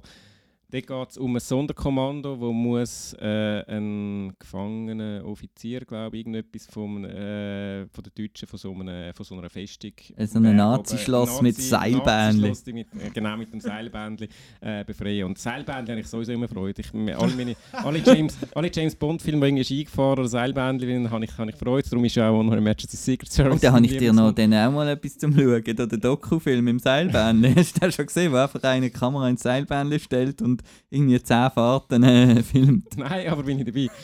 Nein, aber eben der, sie, sie, sie klettert dann dort auf dem Seilbändchen um und so und, und es ist wirklich ist, ist spannend, also er ist, er ist cool gemacht, er, er lässt sich jetzt noch gut schauen. Äh, eben sind da, eben so da, da also so ein bisschen die äh, Sonderkommando da, Clint Eastwood, Richard Burton da, krasse Sachen, eben, eben, wie du sagst, der Krieg wird natürlich ein bisschen verharmlost, ist ein bisschen im Hintergrund, es geht einfach um da, wie sie da das, äh, das Ding gemacht haben. Er hat auch noch einen kleinen Twist und das finde ich auch recht, recht cool, also der so ein bisschen als Neben, als dreieinhalbter Film, äh, Kriegsfilm, auch noch eine Empfehlung von mir. Danke Marco für den Hinweis. Bitte, bitte. Dann mache ich gerade weiter mit einem kleinen speziellen Film. Ich habe, wie gesagt, gestern noch ein bisschen rumgeschaut und äh, habe dann wieder mal am Joe Dante sein Small Soldiers aus dem Regal gezogen. Äh, den habe ich auch damals im Kino gesehen und das ist so ein bisschen die, Dreamworks-Antwort auf Toy Story.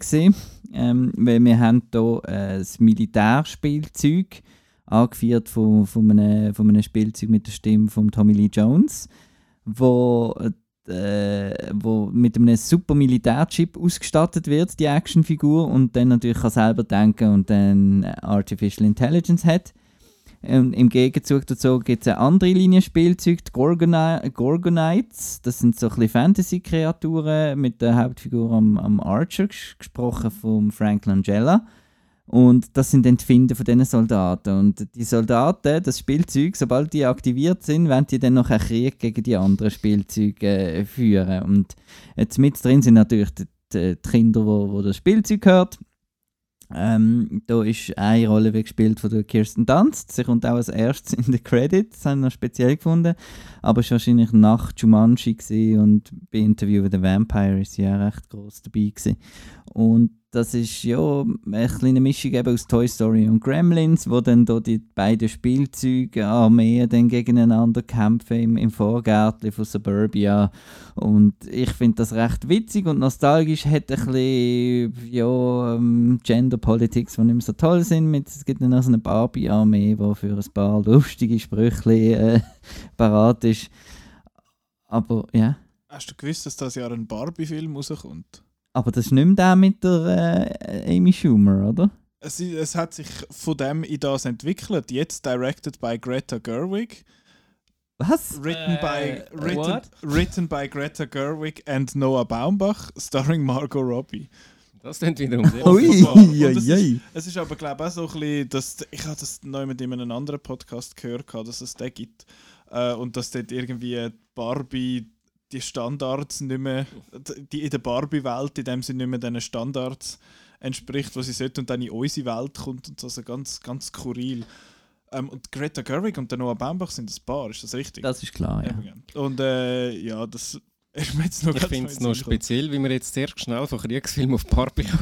Du, so Ja, so, so passiert zusammen. Small Sol Soldiers am Markt Genau. im zweiten Beitrag. Der Phil Hartman macht auch noch mit, der Simpsons-Sprecher, äh, der ja verstorben ist. Und äh, der David Cross ist zum Beispiel dabei. Und als Stimme haben wir da noch bei den Barbies zum Beispiel Christina Ricci, glaube und irgendjemand. Also es ist so wirklich so ein bisschen Ende, Ende 90s Feeling. Und ein grossartiger, das ist ja immer das Thema jetzt irgendwie, ich weiß nicht, ob es bei Kriegsfilmen besonders ist, aber der Score von Jerry Goldsmith äh, trägt da eigentlich auch viel, viel zur Qualität von dem Film. Also es ist kein super Film jetzt, so, aber ich bin ein bisschen nostalgisch und so. Und CGI ist schon recht vorausgesehen für die Zeit und ja, Tommy Lee Jones und ja. Cool. Small Soldier. Soldier. Das ist Small Soldier. Small Soldiers. Für Leute, die nicht Englisch als erste Sprache haben, wahrscheinlich nicht so einfach. Äh, mein dritter und letzter Film ist auch wieder ein, bisschen, ist ein, ist ein, äh, ein bisschen anderer Krieg. Und zwar ist es ein Bürgerkrieg in einem fiktiven Land in Afrika. Und der Film heißt Beasts of No Nation. Ist äh, einer von der frühesten, zumindest mir bekannten Netflix-Eigenproduktionen mit dem äh, Idris Elba und einem Bub, wo mir jetzt natürlich der Name entfallen ist. Er hat nachher noch mitgespielt. Er war, glaube ich, beim, beim Spider-Man nachher noch in der Klasse. Gewesen. Ähm, beim Spider-Man Homecoming, meinte ich. Und der Film ist nicht, ist auch nicht ein schöner, lässiger Film, sondern es ist ein richtig bedrückender, trauriger Film. Der, er heißt Abraham Atta, der, der, der Bub. Und er spielt die Figur von Agu und er ist, äh, so eine, seine Familie wohnt dort in dem, in dem Gebiet, wo so ein bisschen von so, ähm, ja, wo von diesen Warlords halt, ähm, wie sagt man, beherrscht wird. Und er wird nachher, also nachher, seine Familie wird umgebracht oder eingezogen und äh, er kommt nachher in die Armee mit anderen so Kindersoldaten und so. Und der Idris Elba ist eigentlich der Böse, er ist der Anführer von der, von der Armee und hat dann den Bub voll im Griff und äh, gibt ihm dann so Sonderdings, so Sondergenehmigungen. Ähm, er dann auch einmal so ein bisschen mit die, zu diesen Verhandlungen und ist auch sonst oft bei ihm und es wird dann auch irgendwann ein bisschen grusig und ein bisschen creepy. Äh, es ist kein cooler Film in dem Sinn, es ist eben wie gesagt recht ein düsterer Film von der Thematik eben mit Kindersoldaten in diesen afrikanischen, ähm, mit den afrikanischen Warlords und so. Und eben, es ist nicht in einem spezifischen Land, es sagt nicht, es ist dort und dort, und darum heißt wahrscheinlich der, der Film auch Beasts of No Nation. Es ist nicht irgendwie national irgendwo den Finger zeigt, sondern einfach auf allgemein diese Problematik dort. Und das ist recht bedrückend, so jetzt im Kontrast zu Small Soldiers. Soul Gott verdammt, irgendwann schaffe ich Small Soldiers. Ähm, ja, darum Beasts of No Nation immer noch verfügbar auf Netflix. Ist jetzt nicht wahnsinnig schwierig zum äh, daran ankommen. Jetzt muss ich nochmal schnell schauen. Ich habe gemeint, äh, der Dings, der, der Regisseur ist sehr spannend. Das ist der Cary Fukunaga, der jetzt den neuen James Bond macht. Ähm, ja, weiß nicht, hat wahrscheinlich nicht viel miteinander zu tun. Wäre jetzt spannend gewesen, wenn jetzt eben der Idris Elba der, der Bond gewesen wäre unter dem, weißt du, so. Letztes Jahr hat ja Frau Broccoli gefunden, dass der, dass der Bond sicher ein Mann ist, aber er kann jede, äh, jede Hautfarbe haben zum Beispiel oder jede Ethnicity haben. Peter Dinklage. Sure. der ist Amerikaner, das geht nicht. John Goodman. John Goodman, Jonah Hill. oh, Jesus. Jo, kein Bodyshaming da. Nein, gar nicht. Aber ich hätte ihn jetzt nicht unbedingt als Suave Bond äh, wahrgenommen. Aber du, Schauspielerei ist Make-Believe, gell? Dort, geht- dort ist alles möglich. Aber, Also ähm, Beats of No Nations habe ich übrigens auch nicht gesehen. Ui, Ich das schon. ist einer von den wenigen. Ist halt ein Netflix-Film. Netflix. Ja. ja. Darum hast du ja Marriage Story nicht gesehen, oder? Ja. Moment. Nein, der ist ja im Kino gelaufen. Das Ja. Ah. Nein, Beast of No Nation ist, ist, äh, habe ich richtig gut gefunden. Das ist schon der auch, auch noch in Erinnerung. Äh, ja, ich hatte, äh, ist mir echt unter die Haut gegangen. Ich habe auch in Erinnerung. Ich habe dann, äh, er ist am Festival, glaube ich, Venedig und Toronto gelaufen. Wo ich in Toronto war, habe ich den dort verpasst, aber dann nachher die Hause auf Netflix nachgeholt. Das, sorry, das sind immer meine Lieblingsgeschichten von dir. Und ja, der ist dort gelaufen, aber ich habe ihn nicht gesehen. Ja, ich, kann, ich muss ja irgendetwas am Festival sagen, was für ein geiler Sieg ich bin. Aber eigentlich gibt es keine spezielle Geschichte zu dem Film für einmal. Äh, nein, ähm, nein, es ist, ist mir recht unter die Haut gegangen. Also, ähm, eben vor allem, es ist ein, ein fiktiver Krieg, aber trotzdem irgendwie hast du das Gefühl, äh, ist er irgendwie, eben, ist im Gegensatz zu diesen Zweiten Weltkrieg und äh, Vietnam, wo halt doch schon ein bisschen her ist und so, es ist irgendwie unangenehm real Mhm. weil du irgendwie weißt oder, oder glaubst zu wissen, dass das, dass das, im, dass das auch jetzt, gerade in dem Moment, könnte in Afrika sich abspielen und äh, das, das ich finde, habe ich recht beklemmend gefunden. Eben, not, not a fun movie. Hast du Nein, äh, noch einen, einen lässigen Film auf Platz 3 oder auch mehr, mehr, also Platz 3 auf- als, als lässig dritte? äh, ist jetzt vielleicht auch ein bisschen das falsche Wort für den. Ich komme wieder mit einem Dreistünder. Äh, ich habe vorher gesagt, ich habe drei aus den 60er Jahren, stimmt nicht. Das ist einer, der ist jetzt aus den 70er Jahren und zwar aus meinem Geburtsjahr, 1978. Er hat dort alle Oscars gewonnen, die du kannst gewinnen Nein, nein, stimmt nicht. Nicht alle, die du kannst gewinnen aber der beste Film hat er gewonnen. Ähm, Der ich liebe Jäger. der Deer Hunter. Nein, ich Ah, habe ich immer- ich hab den, ich hab den deutschen Titel wieder im Film und der deutsche Titel ist «Die durch die Hölle gehen». Es ist eine schlimme Episode, auch den habe ich nicht gesehen. Ja, das Uh, ist das ist ganz viel zum Nachholen. Ja. Ähm, in dem Film geht das ist jetzt von diesen drei Filmen, die ich habe, der klassischste Kriegsfilm, der gilt auch als einer von der Klassiker vom Genre, äh, ist äh, Vietnamkrieg. Und ähm, er hat eigentlich drei Teile. Im ersten Teil sind so die Hauptfiguren, also sind, äh, übrigens prominente Besetzung, Robert De Niro, Christopher Walken, äh, Meryl Streep und dann noch der John Cazale, den kennt man ein bisschen weniger gut, aber der ist ein legendärer Schauspieler, der früh gestorben ist und äh, in wenigen Filmen mitgespielt hat, aber in allen Filmen, die mitgespielt hat, die sind äh, mittlerweile Klassiker geworden und sind, glaube ich, für den besten Film für Oscar nominiert gewesen. Der Godfather und The Conversation und eben der. Äh, ja, und ähm, der zeigt im ersten Teil von dem Film, äh, dort ist einfach eine Hochzeit und der spielt einfach ein der Hochzeit und die sind ein bisschen dort und äh, passiert nicht viel und der nimmt sich eben, der geht drei Stunden und so gefühlt, ich weiß nicht genau, gefühlt die erste Stunde ist einfach Hochzeit. Zweite, zweite Stunde, Entschuldigung, Das ist ein bisschen wie Godfather 3, oder? äh, ja, äh, eben, ja, Godfather, John Casale, ja. Ähm, wo bin ich gewesen? Ja, zweiter Teil, da müssen sie in den Krieg, Vietnamkrieg, und dann sieht man dann die Gräuel und die, die, die schlimmen Erlebnisse, die die dort müssen, äh, erleben Und ähm, dritten Teil sind sie dann heimgekommen und wir müssen auf unterschiedliche Art mit den Trau Traumata kämpfen, die sie in diesem Film erlitten haben. Äh, ein beeindruckender Film, ein, äh, auch äh, äh, unangenehm, also ja, ein, ein, ein trauriger Film auch. Äh, ihm ist damals nicht ganz zu Unrecht auch ein bisschen äh, Rassismus vorgeworfen worden, weil äh, er schon die vietnamesische Bevölkerung, also die, Gegner damals im Krieg, als sehr, sehr äh, äh, rückständige, brutale äh, Monster darstellt. Und, gleich, und, und auch so Szenen zeigt, es gibt so äh, ber- berühmte Szenen, wo, äh, wo, wo die amerikanischen Soldaten zu Russ zum russischen Roulette gezwungen werden. Und äh, es ist offenbar historisch nicht verbürgt, dass das jemals irgendwo äh, so stattgefunden hat. Die werden halt einfach so ein bisschen als blutrünstige Monster dargestellt. Das ist so ein, bisschen ein unangenehmer Nebenaspekt von dem Film, aber trotzdem hat mich der Film sehr beeindruckt, eben gerade weil er eigentlich so ein bisschen die, äh, die zeigt, was der Krieg mit, äh, mit einem macht. Und, und eben auch gerade mit diesen drei Teilen, auch weil er so lang ist, eben so zuerst ein bisschen das, äh, das fröhliche, unbeschwerte und dann nachher da das, äh, wie, wie der Krieg dann über die Protagonisten reinbricht, das hat mich schon ziemlich beeindruckt. Übrigens, äh, also das wäre eben der Deer Hunter äh, oder auf Deutsch äh, die durch die Hölle gehen. Ich habe noch einen kleinen Nachtrag zu, ähm, äh, zu The Great Escape, den ich noch vergessen habe zu sagen.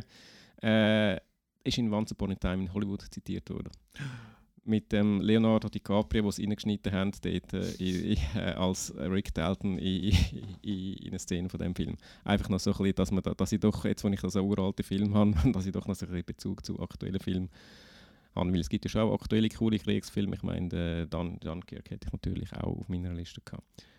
Und der nächste, wo du gerade bringst. Noch schnell, der Deer Hunter neunmal nominiert, fünf Oscars äh, gewonnen. Best Genau. Picture, Supporting Actor Christopher Walken, Best Director, Best Sound und Best Film Editing. Ja, übrigens, ja, der Director, der Michael Cimino, das ist auch noch so ein bisschen tragische Geschichte. Der dort auf dem äh, Höhepunkt glaub, von seinem Arbeiten. Gewesen. Nachher, äh, später hat er äh, Heaven's Gate noch gemacht. Das ist äh, ein epischer, vierstündiger, äh, gigantischer Flop. Ich glaube, gilt als einer der grössten Flops von der Filmgeschichte. Und er ist auch, ich, mir, ich habe mir den angetan, er ist auch wirklich schlecht.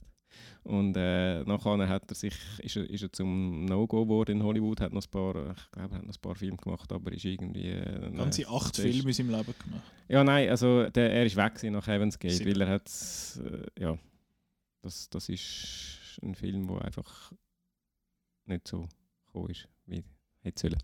Äh, ja, aber äh, Entschuldigung, Marco, jetzt darfst du. Imperial ship, what's your call sign, pilot? Um, We have to go. it, it's, um, Say something. Come on. Rogue? Rogue One. Rogue One? There is no Rogue One. Well, there is now. Hahaha. Ja, kenne Äh, hat, er das, you. hat, er das, hat er das gemeint, dass der auch noch kommt? Doch nicht, du hast es mal, Äh. noch, du hast es mal äh, teased, aber ich Genau. habe gedacht, das kommt jetzt Ich irgendwie habe noch- Thin Red Line oder so. Äh, das äh, das äh, gibt nachher eine Überleitung. Äh, aber äh, Rogue One, eine Ja, Star Wars genau. Story, Ist das ein guter Film? das ist, ein, das ist der beste moderne Star Wars Film. Und äh, ja, und da ist so ein bisschen das Man on a Mission, Men on a Mission und Men und Women on a Mission. und äh, da geht es natürlich darum, wie da die Einheit äh, den Todessternplan wird stehlen damit sie die, kann, die Informationen an die Rebellen weiter, dass die den Todesstern können kaputt machen und Judy Hui. Und äh, ja, der ist so ein bisschen aufgeleistet gewesen, auch als Kriegsfilm, so von der Concept Art und allem und ist auch schon recht kriegerisch und ja, und ich einfach, in, und Star Wars, Wars heisst eben Krieg und, ja und, und, drin. Also. und ich habe eben einfach, müssen einen Star Wars Film heute noch nennen, weil falls irgendjemand den noch nicht gesehen hat, oder? Das könnte, hätte ja können sein. Oder wo, es gibt viele, die diesen Film noch unterschätzen. ähm, ich weiß jetzt nicht, wer da zulässt oder in der Runde ist und äh, nicht versteht, dass das äh, etwa der zweite, drittbeste Star Wars Film von allen ist. Äh, diesen Leuten würde ich gerne äh, ja, sagen, die, Eis die an haben nicht recht. Die haben nicht recht und sollen dann nochmal schauen. Ein drittes Mal, okay, ja. Ja, so kurz, so gut. Rogue One, a Star Wars Story. Weil mein dreieinhalbtesten, ähm, den nenne ich, nachdem du deinen letzten äh, genannt hast. Ich- Du hast schon drei? Ah, schon dann, dann, dann, dann ist ja noch besser auf der Überleitung. Wir sind jetzt nämlich bei Nicolas Ketchup. Yay! Äh, ähm, Nicolas Ketchup, äh, die neue Rubrik. Äh, genau, kannst du da drucken bei Nicolas Ketchup. Das ist der richtige, wollen wir gerade mal schauen. Nein, ich bin nicht gesehen. Was? Den hast du nicht gesehen. Den hast du nicht gesehen das, Das- das, bis heute noch nicht gesehen. Jetzt machen wir es Nicolas Ketchup. Du, das ist doch cool, dass du den auch Hast du, Nico Hast du noch einen Applaus, den man kann einblenden kann? Danke. Danke. Nicolas Ketchup, das neue ähm, äh, Jingle für, Hast für, das für das Segment. Hast du das selber eingespielt mit, äh, mit so... mit, ja, mit meiner Handorgel. Es ist nicht da, dass das Klavier, Klavier kannst du ins. Maul nehmen da. Genau. Nicolas Ketchup, ähm, Habe ich nicht gesehen. Es kommt nämlich der, der, der Auftrag äh, auf übernächste Woche ist auch ein Kriegsfilm, Oh. wo ich in die Wahl nehmen und dann einfach äh, und gestern am 12. Uhr Nacht habe ich angefangen zu schauen und, und gefunden, nein, ich Das ist sollte jetzt der beste Film zum um 12 Uhr zu Nacht. ich sollte jetzt noch eine Nicolas Ketchup Musik machen und habe dann die am 12. Uhr Nacht gemacht, statt den Film geschaut. Und darum ist das am Terence Malick Thin Red Line, wo da absolut da reingehört in die Liste von, von, von Lieblingskriegsfilmen von mir und wo ich gerne wieder mal will schauen will, wo ich dann auch ein bisschen mit dem Simon kommuniziert habe, dass er da auch gerne wieder mal will schauen Genau, ist wäre auch auf meiner Liste nämlich, ich will ihn auch unbedingt wieder mal schauen. Darum haben wir gefunden, machen wir da doch gerade ein Ketchup draus. Genau, und übrigens, es passt wahrscheinlich gar nicht so schlecht, weil in zwei Wochen könnte gerade der Hidden Live gestartet sein. Der neue Terence Malick. Genau, Malick auch Film im dann- Krieg ja spielt. Dann Genau. Habt ihr den schon gesehen? Ich ja. Ich habe Ich nicht. jetzt dürfen schauen. Ah. Darf ich Festivalgeschichte? Nein. Gut, bin gespannt. Ich muss den einfach von jemandem von euch dann äh, mitnehmen. Oder ist der Je nachdem können wir den übernächste Woche am Dienstag schauen, wenn es auf mich fällt. Das ist eine Option. Gut, hätten wir das auch geklärt, so, weil das müssen ja alle wissen, wie wir das dann, äh, wie wir den schauen. Ja. Ähm, Aber ähm, was ich noch wollte, eine neue Rubrik bei dem Nicolas Ketchup, Oh also dass boy. du vielleicht, ich wollte vielleicht, dass du im Vorhinein schon ein bisschen sagst, was du erwartest von dem Film. kann ich machen. Ich finde, was soll ich jetzt sagen? Da bin jetzt, äh, un, ich bin natürlich immer Damit wir nachher können unvorbereitet. schauen ob es dann jemand gestummen hat. Ja, ich bin immer unvorbereitet natürlich auf das, weil ihr mir ja erst in der Folge sagt, was Ja. ich dann überhaupt darf schauen Aber Terence Malick äh, finde ich spannend, weil ich habe glaube zu dem Zeitpunkt noch nicht mal einen Terence Malick Film gesehen. Aber ich weiß, dass du immer schwärmst von The Tree of Life und findest, ah, da gibt so eine vier Stunden Fassung oder so, wo du glaubst Venedig gesehen hast, wenn mich das, wenn mich nicht alles täuscht. Und äh, ich habe auch schon gehört, dass der Terence Malick ein sehr ein eigener Regisseur ist und sich einmal irgendwie auch ein bisschen in Anführungszeichen ablenken lässt und dann mal so etwas anderes filmt und die Leute schwätzen aber weiter und so. Ich bin gespannt, wie sich das dann auswirkt auf ein, äh, ich habe jetzt gerade schnell nachgeschaut, weil äh, ich bin ja sehr, sehr äh, besorgt um die Längen einmal von Filmen. Der geht 2 Stunden 50, ist äh, genau eine Stunde länger als der, den wir heute, heute äh, besprechen. Aber ja, nimmt mich Wunder. Ich weiß auch nicht einmal, um was es geht, muss ich sagen. Und ich schaue jetzt auch nicht nach, um was es geht. Es ist ein Kriegsfilm. Scheint ja, habe ich gehört. Und ihr hättet den beide draufgenommen auf eure Listen, also Ja. ist der wahrscheinlich noch gut. Ich bin ja nicht so uneingeschränkter Fan von Terence Malick wie der Marco, glaube Gerade seine neueren habe ich ein bisschen Mühe. Da müsste man, glaube ich, mal eine separate Episode darüber machen. Aber äh, der Thinner Line ist wirklich äh, eigentlich, glaube ich, mein Lieblings-Malick. Aber eben, es ist auch schon sehr lange her und ich freue mich darauf, den nochmal zu schauen und schauen, ob ich ihn immer noch so gut finde. Und spannend ist ja, dass er im gleichen Jahr rausgekommen ist wie Saving Private Ryan. Genau, ja, das sind da die zwei Und- Kriegsfilme von grossen Regisseuren. Dass die nicht. Und, äh, verschiedener nicht könnten sein. Genau, ja. Gut, ja, ich bin gespannt. Ich wollte jetzt gerade noch irgendetwas anschauen. Ah ja, genau, wenn Hidden Live rauskommt. Kommt der Ich tatsächlich glaube, es ist nächste über. Es könnte, es könnte sein, dass Es ist hure bald. Aber äh, Hidden Live, jetzt haben wir es gerade, äh, outnow.ch slash movie slash Hidden Live. 30.01. Ja genau, in zwei Wochen. Wow, das haben wir hure gut gemacht. Nicht schlecht. Dann- High five. High five. Nice! Ähm, ja, jetzt. Auf heute Auf haben wir ja noch etwas geschaut. Ja, ich habe es Ja. heute Morgen geschaut. Ah, ich gestern. Ich gestern. gestern. Aber das, eben, das ist ja, damit wir es noch ein bisschen präsent haben. Ich hätte es schon können schauen dann, wenn, wenn ihr es mir aufgetragen habt, vor einem Monat bald oder so. Ähm, aber ja, das ist ja Yojimbo vom äh, Akira Kurosawa. Wir haben es ein bisschen von den Japanern, he- also ich vor allem. Ähm, und Yojimbo ist sowieso einer, neben, den ich eh han wollte schauen, weil ich den Akira Kurosawa eigentlich einen spannenden Filmemacher finde, auch wenn ich noch nicht viel von ihm gesehen habe. Aber er ist so einer von diesen Regielegenden, wo du findest, so, den musst du mal hören. Und jetzt habe ich gerade irgendwie gefunden, dass das Wort Regielegende blöd tönt, dass es tönt wie Skilegende, dass er, oh, der Didier Güsch. Aber äh, ja, danke. Äh, Die genau. Küsch, der Movie. Stell dir vor, wer würde Didier Güsch spielen? Äh, Und das ist dann, eine äh, spannende Frage. Wer könnte man da. Am Heilen. Fancasting vom Didier Güsch. Weißt du, wer das ist? Nein. das ist Ich lache einfach. Das ist der, der die Offi-Werbung gemacht hat. Komm jetzt. Okay, Das wäre ja. doch etwas. Und nachher der Bernhard Russi kommt dann noch. Den kenne ich, der macht Brüllen, wie sie lebt. Ja, ja, genau, mit der Lara Gut zusammen. Die Lara Gut, äh, gespielt von der Margot Robbie zum Beispiel oder so. Äh, Didier Di- Güsch, gespielt von Donald vielleicht? Pleasance zum Beispiel. Äh, Leonardo DiCaprio. Ja, mit Glatze. Das ist, ist, Ja, er hat ja nur so eine. Ja, doch schon ein bisschen. man hat schon relativ schnell Ja, keine äh, gehabt. Gut, wir reden jetzt über äh, Yojimbo, wo nichts mit dem Didier Güsch oder mit Skifahren zu tun hat. Sind wir schon wieder auf den Didier Güsch gekommen? äh, wegen Skilegende. Äh, Ski. Skilegende. Skilegende. Bier mit Surbricken wäre auch noch Skilegende. Ah ja, genau. Der, der, wie heißt der Peter Müller oder so, die alten Leute. Ähm, Ich bin halt noch, oder? Das Vreni. Das Vreni ist halt zu meiner Zeit, oder? Schneider. Genau. Äh, genau. Gut.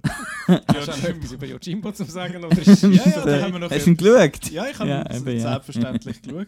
Ich auch. Und- Aber äh, für dich noch zum Sagen, das ist jetzt äh, ähm, vor allem, äh, glaube ein Tipp vom, vom Simon gesehen. Ja, ähm, eben, ich habe ja vorher, ich habe ja vorher schon von der Italo-Western gehabt, eben die Dollar-Trilogie von Sergio Leone ist ja gehört Das- zu meinen Lieblingsfilmen. genau. Und Yojimbo ist eigentlich, äh, also der, der erste Dollar-Film von A Fist, A Fistful of Dollars ist ein Remake, äh, eine Art des Remake von Yojimbo, einfach im Wilden Westen mit Kanonen statt Samurai. Und äh, ja, und das ist jetzt das Original, sozusagen. Genau, der ist, äh, ist vom Akira Kurosawa mit dem Toshiro Mifune aus dem Jahr 1961 und ist in Schwarz-Weiß. Und es hat schon ein paar so Parallelen, wo, so Western, obwohl ich mich ja mit Western nicht wirklich auskenne, aber äh, es hat ein paar spannende Sachen. Ähm, aber es geht um am Toshiro Mifune sein Yojimbo. Ein Yojimbo ist ein, äh, ein Bodyguard in dem Sinn und der kommt in so ein Dorf, wo so zwei verfindete Gruppen haben und äh, dann geht er dort. Ich finde es noch schwierig, um das irgendwie sinnvoll umschreiben. Zwei Gruppen, die gegeneinander äh, fighten, oh, also so rivalisierende Gangs und er spielt die dann eigentlich gegen, gegeneinander aus. Eben, er wollte dann eigentlich zuerst zu der einen und sagt, ich bin Bodyguard für euch und dann beschießt er sie wieder, geht wieder auf die andere Genau. Seite und hin und her und hin Äh, und her. sein Ziel ist, äh, und das erzählt er auch immer, das finde ich noch lustig, er sagt immer, hat er so einen Sidekick im Film oder immer als erzählt, ja, weißt du, ich, ich habe gedacht, ich gehe jetzt da mal da, das machen. So. Also das ist Aber, aber, äh, dort, äh, Der Ähm, Sargmacher oder der Barkeeper, die genau, zwei ja. sind so ein bisschen die Figuren, Genau. die Und, äh, Exposition Sargmacher. Sargmacher, die Figur of the Movie, der ist so die Hände, Hände reiben. Die Aber jedenfalls Zeit. eben, er erzählt ihnen, was Ja. man was er will und eben ähm, sein Ziel ist, das sind, das sind schlechte Menschen und ein paar, äh, die, die deserve, also das ist auf Japanisch, aber ich kann es leider nicht, nicht Japanisch, die deserve to die und eben das muss jetzt auch ein bisschen aufräumen und schauen, dass da nicht- Und eben die einen haben das Bordell und die anderen sind eigentlich sind so Gambler und so und das ist ja das sind einfach die zwei, die auch von der Straßenseite quasi so gegenüber sind, mehr oder weniger voneinander. Und ein hat einen Holzhammer und was für Der einen. ist riesig. Ein riesengroßer Mensch. Genau. er hat eh Leute gefunden, das ist so der Richard Keel von Das Japan. ist der andere, der Giant von Japan. Er hat, gesagt, er hat Leute gefunden da für den Cast. Auch da der, ich weiß ich weiß natürlich jetzt nicht, wie der der, heißt. Brüder da. Ja, der äh, Brüder, der mit Dicke. der, mit der, der Dick mit der, mit der Zähne. Leck mir wie der. Vor allem, er überzieht sie ja noch, noch richtig. Und so. Sehr, äh, sehr witzig. Ich möchte an dieser Stelle noch erwähnen, dass ich Mifune sehr einen lustigen Namen finde, weil wenn man die Zeichen anschaut, heißt das einfach drei Schiff. Das ist der Toshiro Dreischiff äh, auf, auf Deutsch. Und er erfindet ja im Film seinen Namen. Schnell. Also, sie, also er findet, äh, sie fragen dann, ja, wie heißt es denn du? Und dann- Sanjuro. dann heißt es Sanjuro, was ja was in dem Sinn 30 Stutz heißt. Was ich auch witzig finde. Du schaust so zum Fenster raus und findest, ja, das ist ein sehr langes Wort, das ich mir jetzt nicht noch merken kann. Dann Sanjuro. Und Sanjuro heißt ja dann auch der zweite Film, den ich jetzt nicht geschaut habe, aber den ich sehr bald noch wird nachholen, jetzt, wo ich den noch so repräsent habe. Aber Wie haben wir hast du ihn dann- gefunden? Wie haben wir ihn dann gefunden? Also ich, ich habe immer so ein bisschen Mühe mit, ich bin dort äh, furchtbar neumütig und ich habe einmal so ein bisschen meine Mühe mit alten Filmen. Bei dem ist es mir jetzt aber nicht schwer gefallen, weil ich finde, der Film ist mega gut alt geworden, weil er einfach ein gewiss, also ja, der, der Sound ist halt aus dieser Zeit und dementsprechend einmal schwierig versteht du ja sowieso nicht, weil es japanisch ist. Ähm, aber ich finde, der Film ist gut alt geworden, weil der Akira Kurosawa sehr äh, spannende Art hat, wie er, wie er filmt in dem Sinne. Es ist sehr es ist sehr vieles in Bewegung und ich finde es sehr cool. Ich, ich brauche das Wort eigentlich nicht gern, weil ich es irgendwie komisch finde, aber sein Blocking ist, ist sehr, sehr spannend. Blocking habe ich auch erst kürzlich gelernt, dass man dem Blocking sagt, also wie der Regisseur in dem Sinn seinen Leuten sagt, dort musst du durchlaufen und dann bis dann und dann wieder retour und dann entsprechend Kamerafahrt und so. Und das ist da wirklich mega cool. Es ist, es ist sehr over the top, also nicht over the top, aber es ist so ein bisschen man sieht es in dem Sinn und ich finde das eben, mir gefällt das mega, wenn, wenn man merkt, dass sie sich Gedanken gemacht haben. Also die Leute hocken und sitzen so, dass immer schön die zusammen sind, die zusammen gehören und dass man auch jedem seinen Kopf irgendwie sieht oder dass man jetzt dem sein Gesicht oder dem sein der Körper in dem Sinne, diese Figur durch zwei so Lättchen durchsieht und so. Und das finde ich mega beeindruckend. Das ist richtig, richtig gut gewesen. Oder gerade in der Szene, wo, wo die zwei Gangleader sozusagen sich gegenüberstehen und er oben auf dem Mhm. Türmli sitzt und so, so. hin und her schaut Genau. und sich einen ablacht. Und äh, also Toshiro Mifune ist auch einfach äh, extrem charismatisch, ein, ein cooler Sieg, oder? Das ist so, also, eben, er funktioniert sogar auf Japanisch. Wenn, es ist ja immer ein ein Ding mit so Japa Mhm. äh, japanischen oder asiatischen Darstellern, die dann im Original schaust und irgendwie, äh, das, das ist was, kulturell oder eben auch, weil du es halt nicht verstehst, kommt irgendwie der Funke dann nicht so richtig über und bei ihm ist halt wirklich, er ist, er ist so charismatisch, dass es einfach dass es funktioniert. er hat ja so ein das, wo, wo, wo das sich dann viele Actionhelden auch abgeschaut haben, wahrscheinlich so, eben ein das Verschmitzte und so. Aber es Ja. ist ja noch interessant, die Figur, oder? eben, es ist ja eigentlich die, das ist, seine Figur ist äh, Vorbild für den Clint Eastwood dann in der Dollar-Trilogie und es ist ja eigentlich eben so ein bisschen der Anti-Held, der dann auch äh, typisch ist für die Italo-Western, weil äh, so ein bisschen, er ist nicht einfach ein guter, so der, der, der, strahlende, der strahlende Held, sondern er hat eigentlich, äh, er, ja, er, er, er, er hilft schlussendlich den, den Guten, aber er ist ja sehr zynisch und, äh, und Gewalt findet er Er geil. lacht und, die Leute immer wieder aus. Eben, er lacht die Leute aus und, das, äh, und wenn, wenn er da wenn er jemand reden, sagt er so, jetzt haut ab. Also er, er, ist nicht, er ist nicht eigentlich sympathisch. Natürlich hast du sind Sympathien bei ihm, aber äh, eben, er ist- er ist so ein bisschen der zynische Anti-Held, wo, wo, wo gerade eben damals, äh, 61. Film, da, damals hat, ist der Held einfach ein, ein in, in, so, in so vielen, vielen, vielen positivere Figur gewesen, so ein wirklich ein Held. Und äh, es ist wirklich interessant, dass, dass er eigentlich so ein bisschen das, das Italo-Western-Genre durch das begründet hat, ein japanischer Film. Ich habe den Film erst geschaut, nachdem ich Dollar-Trilogie gesehen habe, wo ich irgendwann äh, gehört habe, das ist im Fall übrigens ein Remake und so. Ah ja, gut, gehen wir mal schauen. Und ähm, ja, also ich bin auch, ich habe ihn jetzt, glaube zum dritten Mal gesehen. Und äh, ich bin immer noch äh, beeindruckt, wie gut er heute noch funktioniert. Also er ist eben, er ist packend, er ist gut erzählt. Eben, er ist auch von der, von der Kameraführung her äh, cool. Also ich finde ich find ihn eigentlich immer noch recht modern. Ja, ob, obwohl er äh, bald 60, 60 Jahre 60 alt, ja. Jahre alt ist, was recht krass ist. Was, was bei mir halt ein bisschen noch gesehen ist, ist, ist jetzt auch etwas Kulturelles mit den Namen und so, dass ich äh, teilweise ein bisschen verwirrt gesehen bin, wer jetzt da, um wer geht wer ist jetzt da noch der Bruder? Und so. Also ich habe braucht nachher noch kurz die Wikipedia äh, Plot-Synopsis bei gewissen Sequenzen. Es ist eher so ab der Mitte oder so wird er dann, äh, hat er so eine kleine Phase, finde ich, was ein bisschen zwischendurch undurchsichtig ist, zwischendurch wird. ist es ein bisschen verwirrend, vor allem jetzt das äh, mit der Frau, die dort noch Genau, vorkommt. ja. So wie das genau funktioniert, da, da, da hast du recht, da habe ich dann auch, auch jedes Mal, auch diesmal wieder ein bisschen Mühe gehabt. Das finde ich Aber, eh komisch. Äh, letztendlich ist es gar nicht so wichtig, weil äh, eben, der, der Plot kannst ja zusammen, eben, er, er tut einfach, er, er versucht die beiden Gangs gegeneinander auszuspielen und das und äh, das sind dann halt so Nebenfiguren, die dort vorkommen und wo du vielleicht am Anfang ein bisschen Mühe hast zum Einordnen.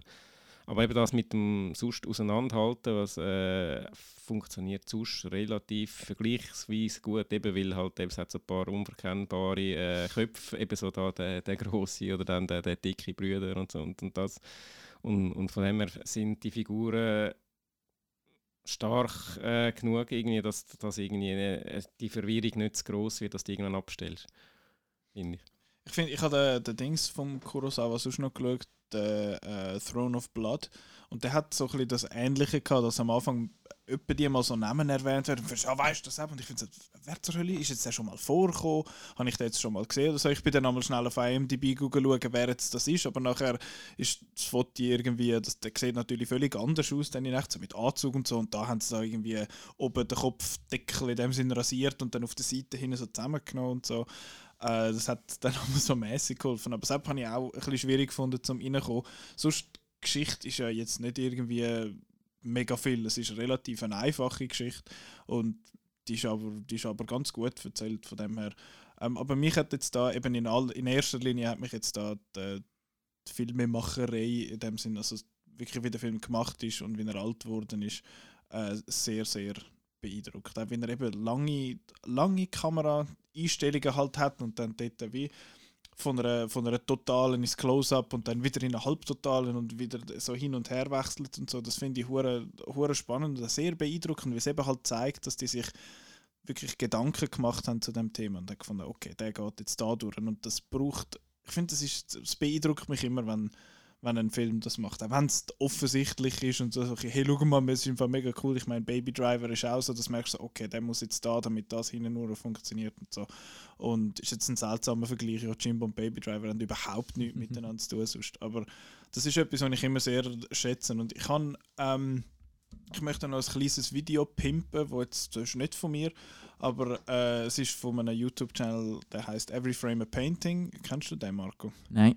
Der Simon kennt den nicht, das habe ich schon mal habe ich schon im Zug vorher schon in Erfahrung gebracht.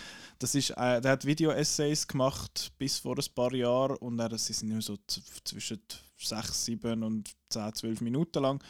Und er nimmt immer ein Thema und zeigt dann, warum das gewisse Visual Storytelling Element gut funktioniert. Und er hat eins gemacht über den, über Kurosawa, wie er in dem Sinn Bewegung, also die Komposition von seiner Bewegung, wie er umgeht mit dem, dass es wie, mit Balance, mit dem, wie er mit Bewegung im Hintergrund und mit Rauch und Wind und so Zeug umgeht, finde ich sehr spannend. Das ist eine, eine sehr feste Empfehlung von mir. Das Video heißt, glaube ich, einfach Akira Kurosawa ähm, Composing Movement oder so. Und das ist wirklich mega, mega gut. Es ist nur etwa acht Minuten lang und finde es vor allem auch cool, wenn er Vergleich bringt. Eben finde so, hey, look, da passiert etwas und dann hat er immer einen Kurosawa-Film und dann hat er den Vergleich zum Beispiel mit The Avengers, wo eine ähnliche Szene hat, was soll sein, aber wie sie einfach furchtbar langweilig inszeniert ist im Vergleich. Und das finde ich sehr cool.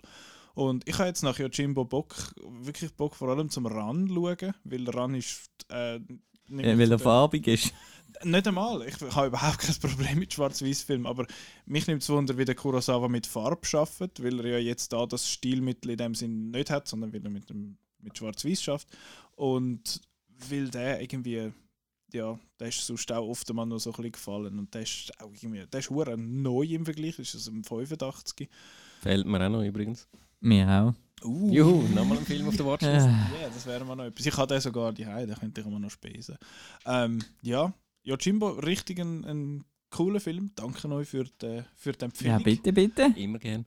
Und ich glaube, wir sind mit dem am Ende von dieser Folge. Es ist wieder ein bisschen länger geworden, als ich gehofft habe. Ich habe gedacht, wir sind nach anderthalb Stunden durch.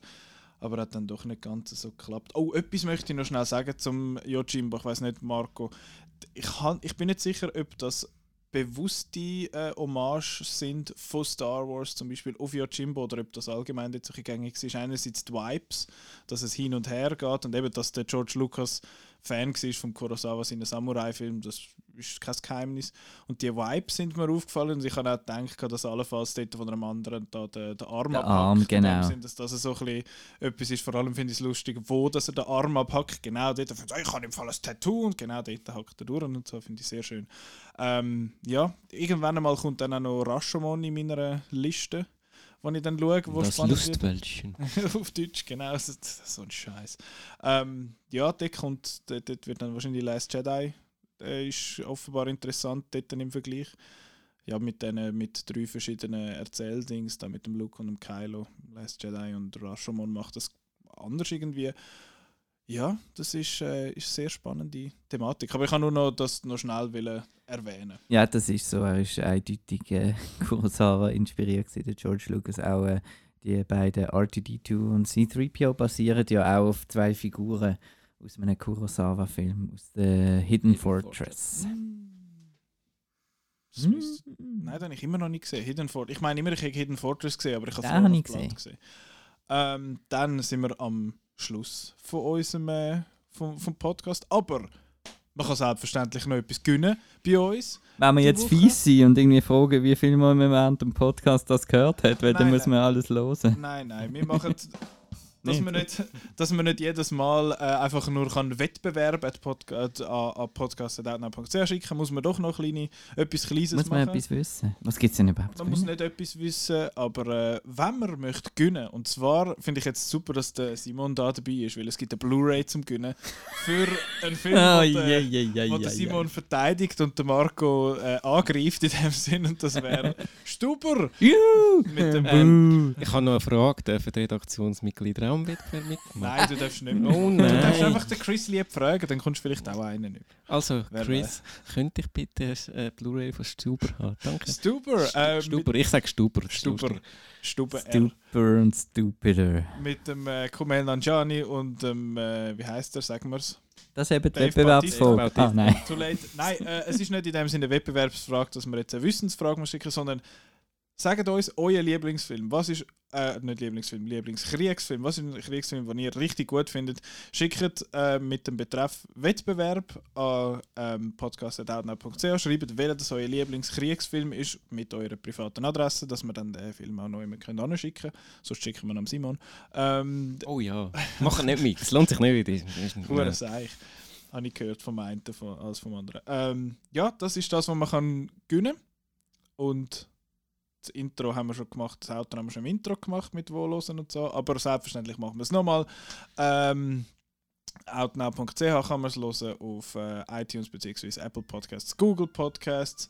Auf schön. Das wäre auch ein interessanter Dings gewesen. Dr. Strangelove habe ich sogar gesehen. Ähm, jetzt bin ich voll hart draus. Sag einfach mal Tschüss, dann ist gut. Leck noch Chöpli. Nein, ich mu- muss natürlich noch ankündigen, was wir, über was wir schwätzen nächste Woche. Das ist wahrscheinlich nur halbgebig, aber wir müssen es so machen. Äh, nächste Woche Oscar Predictions. Da sind wir, ähm, sind wir sicher das dritte, weil da müssen wir den Chef dazu nehmen, weil der kennt ja alle, äh, der ist ja quasi in Hollywood die könnte man meinen. Das Problem ist nur, dass wir zu dem Zeitpunkt Marco äh, Little Women noch nicht gesehen haben, weil der dann noch nicht draußen ist, aber sonst haben wir alle Best Picture Nominees gesehen bis dann. Ähm, kannst du ein bisschen leiser machen, ich, ich höre mich selber nicht schwätzen. Ähm, das macht mich gerade ein bisschen kaputt.